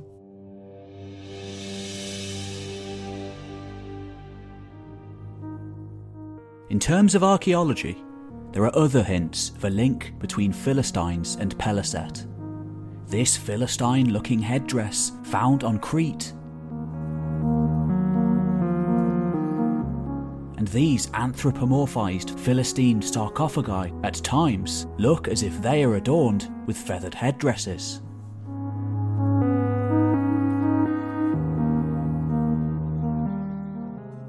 In the Philistine Pentapolis, changes in foodware, including Aegean style cooking jugs, and the increased consumption of beef and pork, foodstuffs not usually associated with the region, but associated with Greece and the Aegean. Many biblical passages refer to the origins of the Peliset as being on the island of Caphtor, often equated with Crete.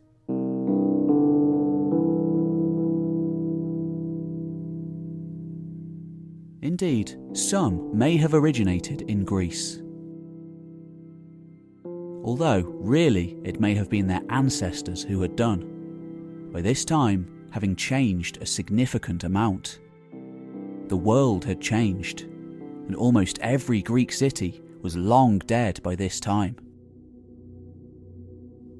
It may even be that the range of objects associated with sea peoples, Aegean style drinking sets, feathered and horned helmets, bird head devices on ships, all served as the foundation of a new collective identity going some way to explaining the mixed nature of sea peoples. Old identities going out of the window, new charismatic leaders gaining power.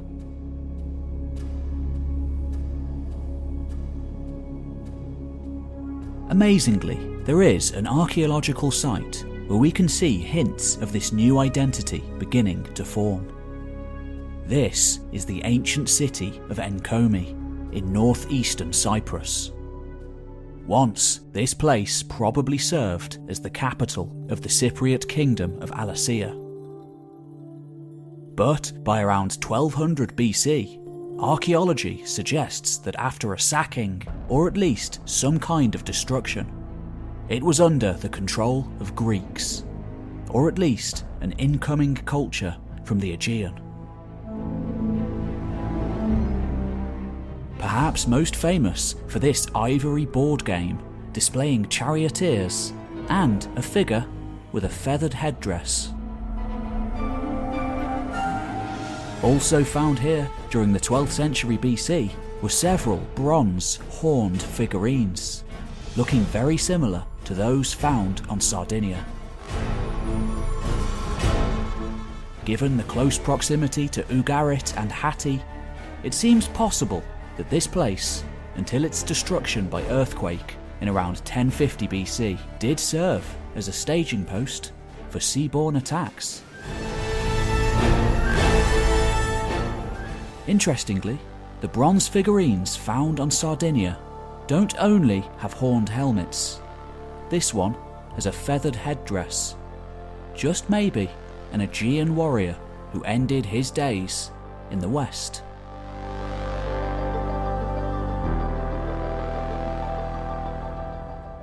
Nevertheless, the Philistines had a golden age in the late 12th through the 11th century, which would make sense if they had been conquerors. Living on in figures such as Goliath.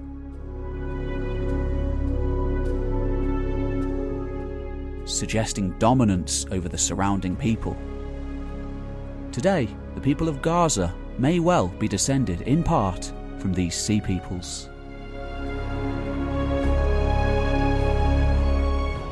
Unfortunately, the Peliset are the only of the sea peoples to be almost conclusively known from archaeology. Many must have merged with the people they settled with. But we do have some more evidence nonetheless.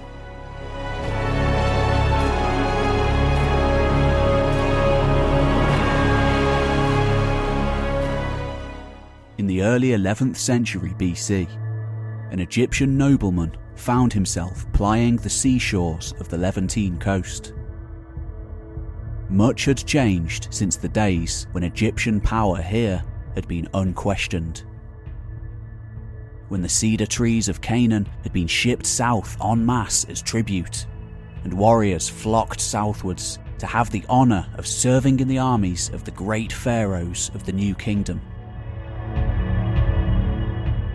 Now, in the twilight years of the Imperial Age, he and his men had to barter with local leaders for passage, let alone tribute, with no guarantee of success. Such is the account of Wenamun, a rare literary work during this dark age. Upon reaching the city of Dor in the land of Canaan, Wenamun is forced to present the local king with a complaint after gold is stolen from his ships. Interestingly for us, Dor is specifically named as a town of the Tjeker, one of the names from Medinet Habu. Scraps of archaeology support this too cow bones, Philistine style bichrome pottery, bone handles, iron knives similar to Philistine sites, and a lion headed cup being excavated here during the 1980s. The evidence is far from conclusive, the rest of the finds at Dor being consistent with the rest of the region. What it might suggest, however, is an elite takeover, a small influx of Tjeker replacing those who ruled here before. But who were the Tjeker? Well, at Medinet Habu, they're depicted as fighting with short swords, long spears, and round shields. Armour reminiscent of Mycenaean Greece. Other scholars have even equated the Tjeker with the Troad of the Trojan War.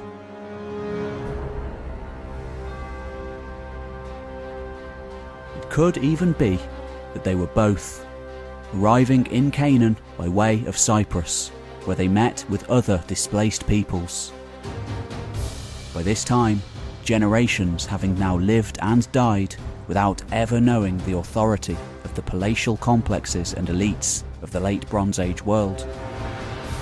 Now having forged new identities in the fires of upheaval and cataclysm. Finally, an Egyptian document, the Onomasticon of Amenope, appears to confirm that the Peliset, Sherden, and Tjeker were still settled in Philistia in around 1100 BC.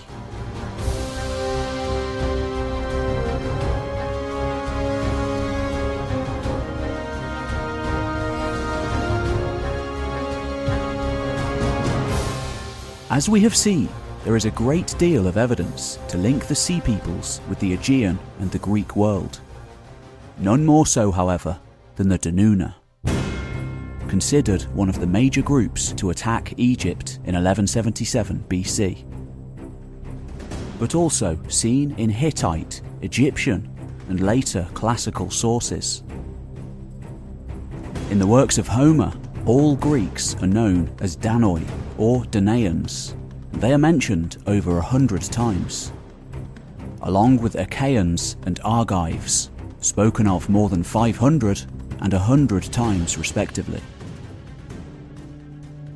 In other words, it seems that all Greeks were Danaans, but not all Greeks were Achaeans, they hailing from a specific area.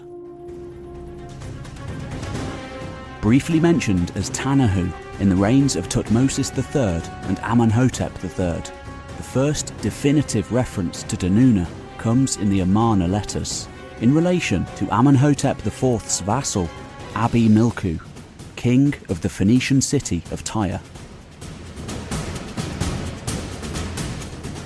In the text, the death of a king of Danuna is mentioned, replaced by his brother.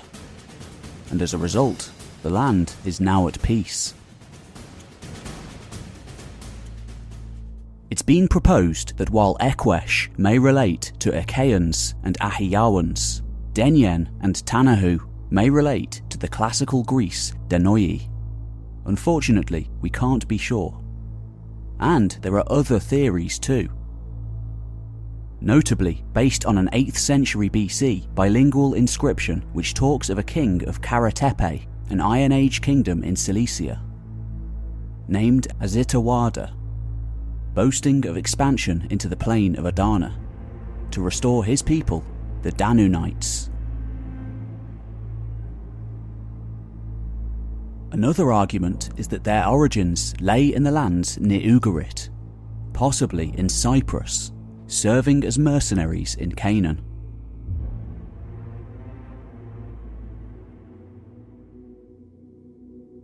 Once defeated and captured, like the Tjeker, Sherden, and Peliset, it's thought the Danuna may have been settled along the coast of Palestine to help guard Egypt's way of the Philistines between Egypt and Syria.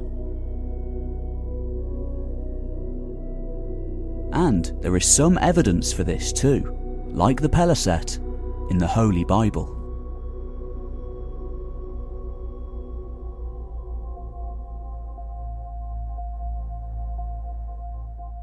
One of the tribes of Israel, that of Dan, is said to have originated on the sea. Settling with their ships in between the cities of Ekron and Joppa. Perhaps afterwards being forced inland by the newly arrived Philistines, before merging with the Israelites over time. The most notable Israelite of the tribe of Dan was Samson, the ruler who lost his power when he cut his hair, just maybe had his origins in far off Greece. A testament to the interconnectedness of the late Bronze Age world. In light of this, we now must turn to the last and arguably most enigmatic of all the sea peoples.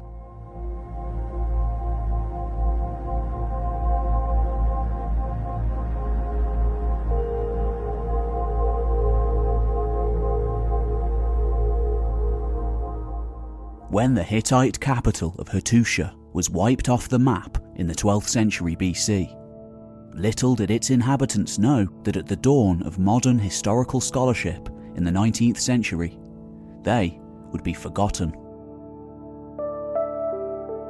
Writing just a few hundred years after the events, Homer, too, has no memory of the Hittite Empire. What other kingdoms have been forgotten too? Their tales never to be retold.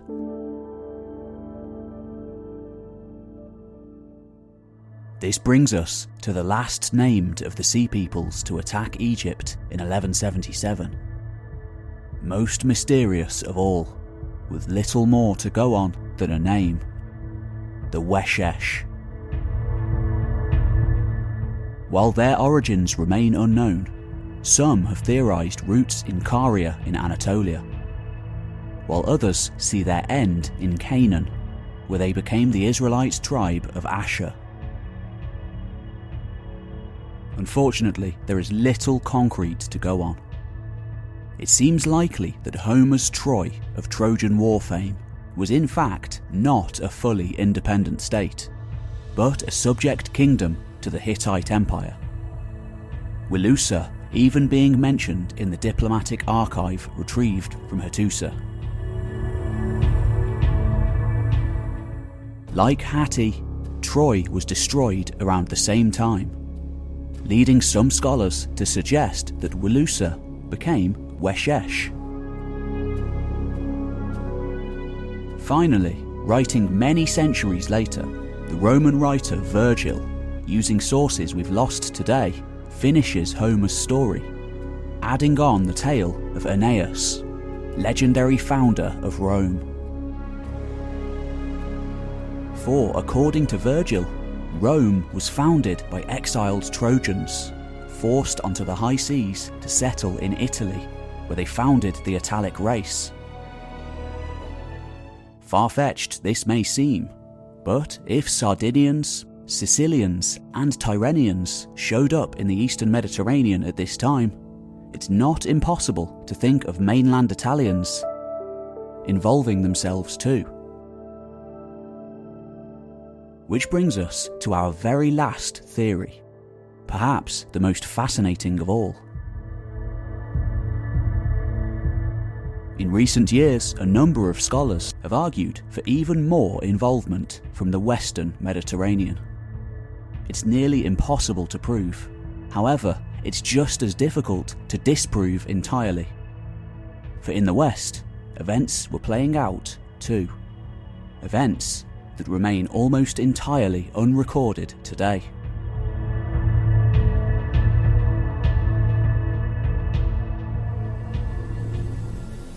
By 1300 BC, Greece wasn't the only mainland European power that kitted out its warriors with body armour, helmets, shields, and swords of bronze.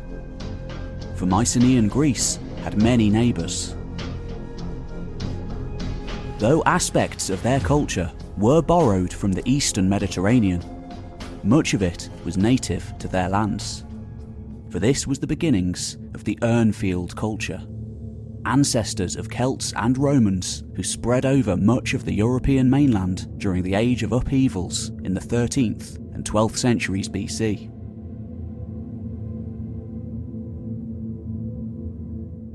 Distinguished from the tumulus culture which preceded it by the custom of cremating the dead and placing their ashes in urns, which were then buried in fields. The numerous hoarded items of the Urnfield culture and the existence of fortified hilltop settlements has often been taken as evidence for widespread warfare and upheaval during this time. A much more disunited people than Mycenaean Greece, Urnfield communities lacked the palatial complexes of the East, yet they had all the martial trimmings. On the battlefield, a force to be reckoned with. Bronze Age battle found in Germany's Tollense Valley has more bones in it than any other found during the Bronze Age, Middle East included. A conflict involving thousands of combatants.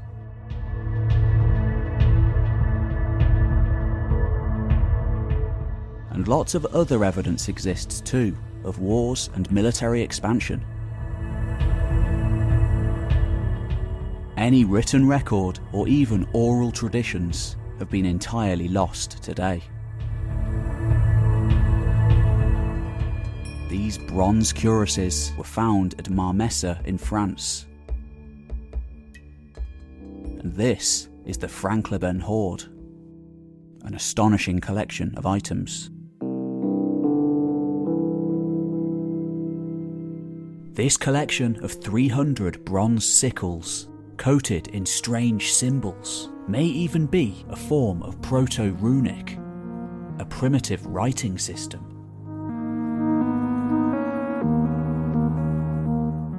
If they were, what they said is anyone's guess. One of the more curious phenomena of Bronze Age Europe, however, must be these ceremonial hats, several of which have been found at different locations, dating from around 1200 BC. Made of thin sheets of elaborately decorated gold. It's thought that these may have been worn as ceremonial items during rituals by king priests or oracles.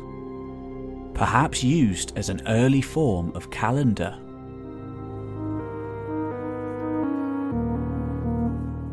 Echoes of a similar pointed style of hat or helmet can even be seen in other areas of Europe, most notably in Sardinia, not far away.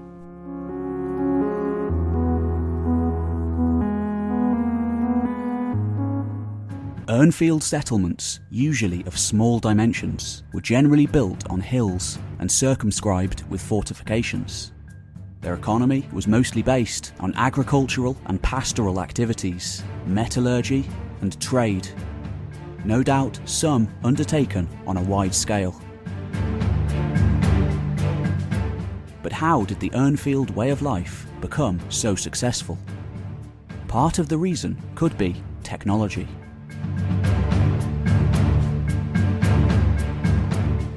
New sword technology, now used for slashing instead of just stabbing, surpassing that of the preceding tumulus culture.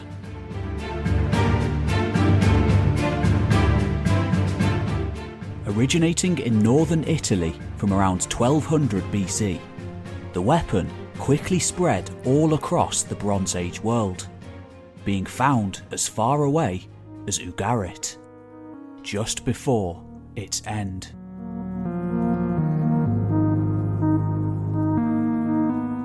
Historian Robert Drews has further suggested that the new slashing Naue 2 sword may have ushered in an entirely new type of warfare, never before seen, with mobile bands of sword wielding infantry replacing chariots. Drews even suggests the political instability wrought on centralised states in the decades leading up to 1200 BC may have been caused, at least in part, by this new sword.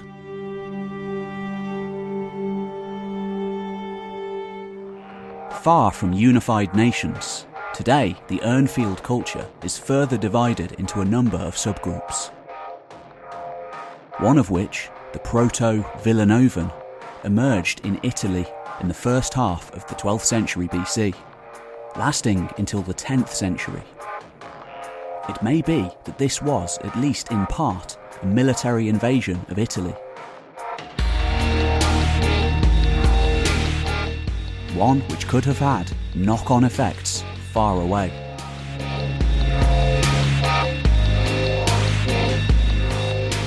Just maybe, wide ranging warriors of the Urnfield culture, on the search for plunder and glory, could have continued on into the eastern Mediterranean, joining up with seaborne Sherden and Shekelesh to lands far away.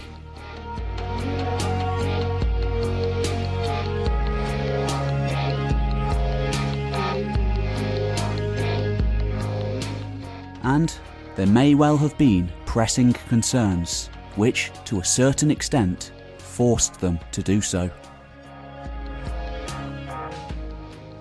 As we have already seen, science tells us that this was an era of immense environmental turmoil.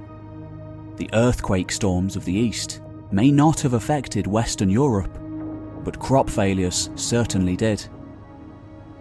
Just a slight change in the climate can have a massive effect on societies. And pollen samples from northern Syria tell us definitively that at the shift from the Bronze Age to the Iron Age, the climate did change, becoming drier and thus much more difficult to grow food. For 300 years to come.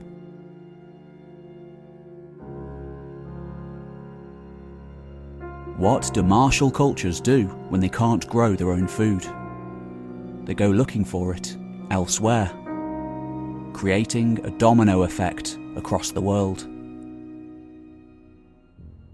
As far north as Britain, Bronze Age hill forts bear the marks of war around 1200 BC. Could the knock on effects of events here have continued all the way to the south and then onwards to the palatial systems of the east? So far, we simply can't say for certain, but it's interesting to wonder nonetheless.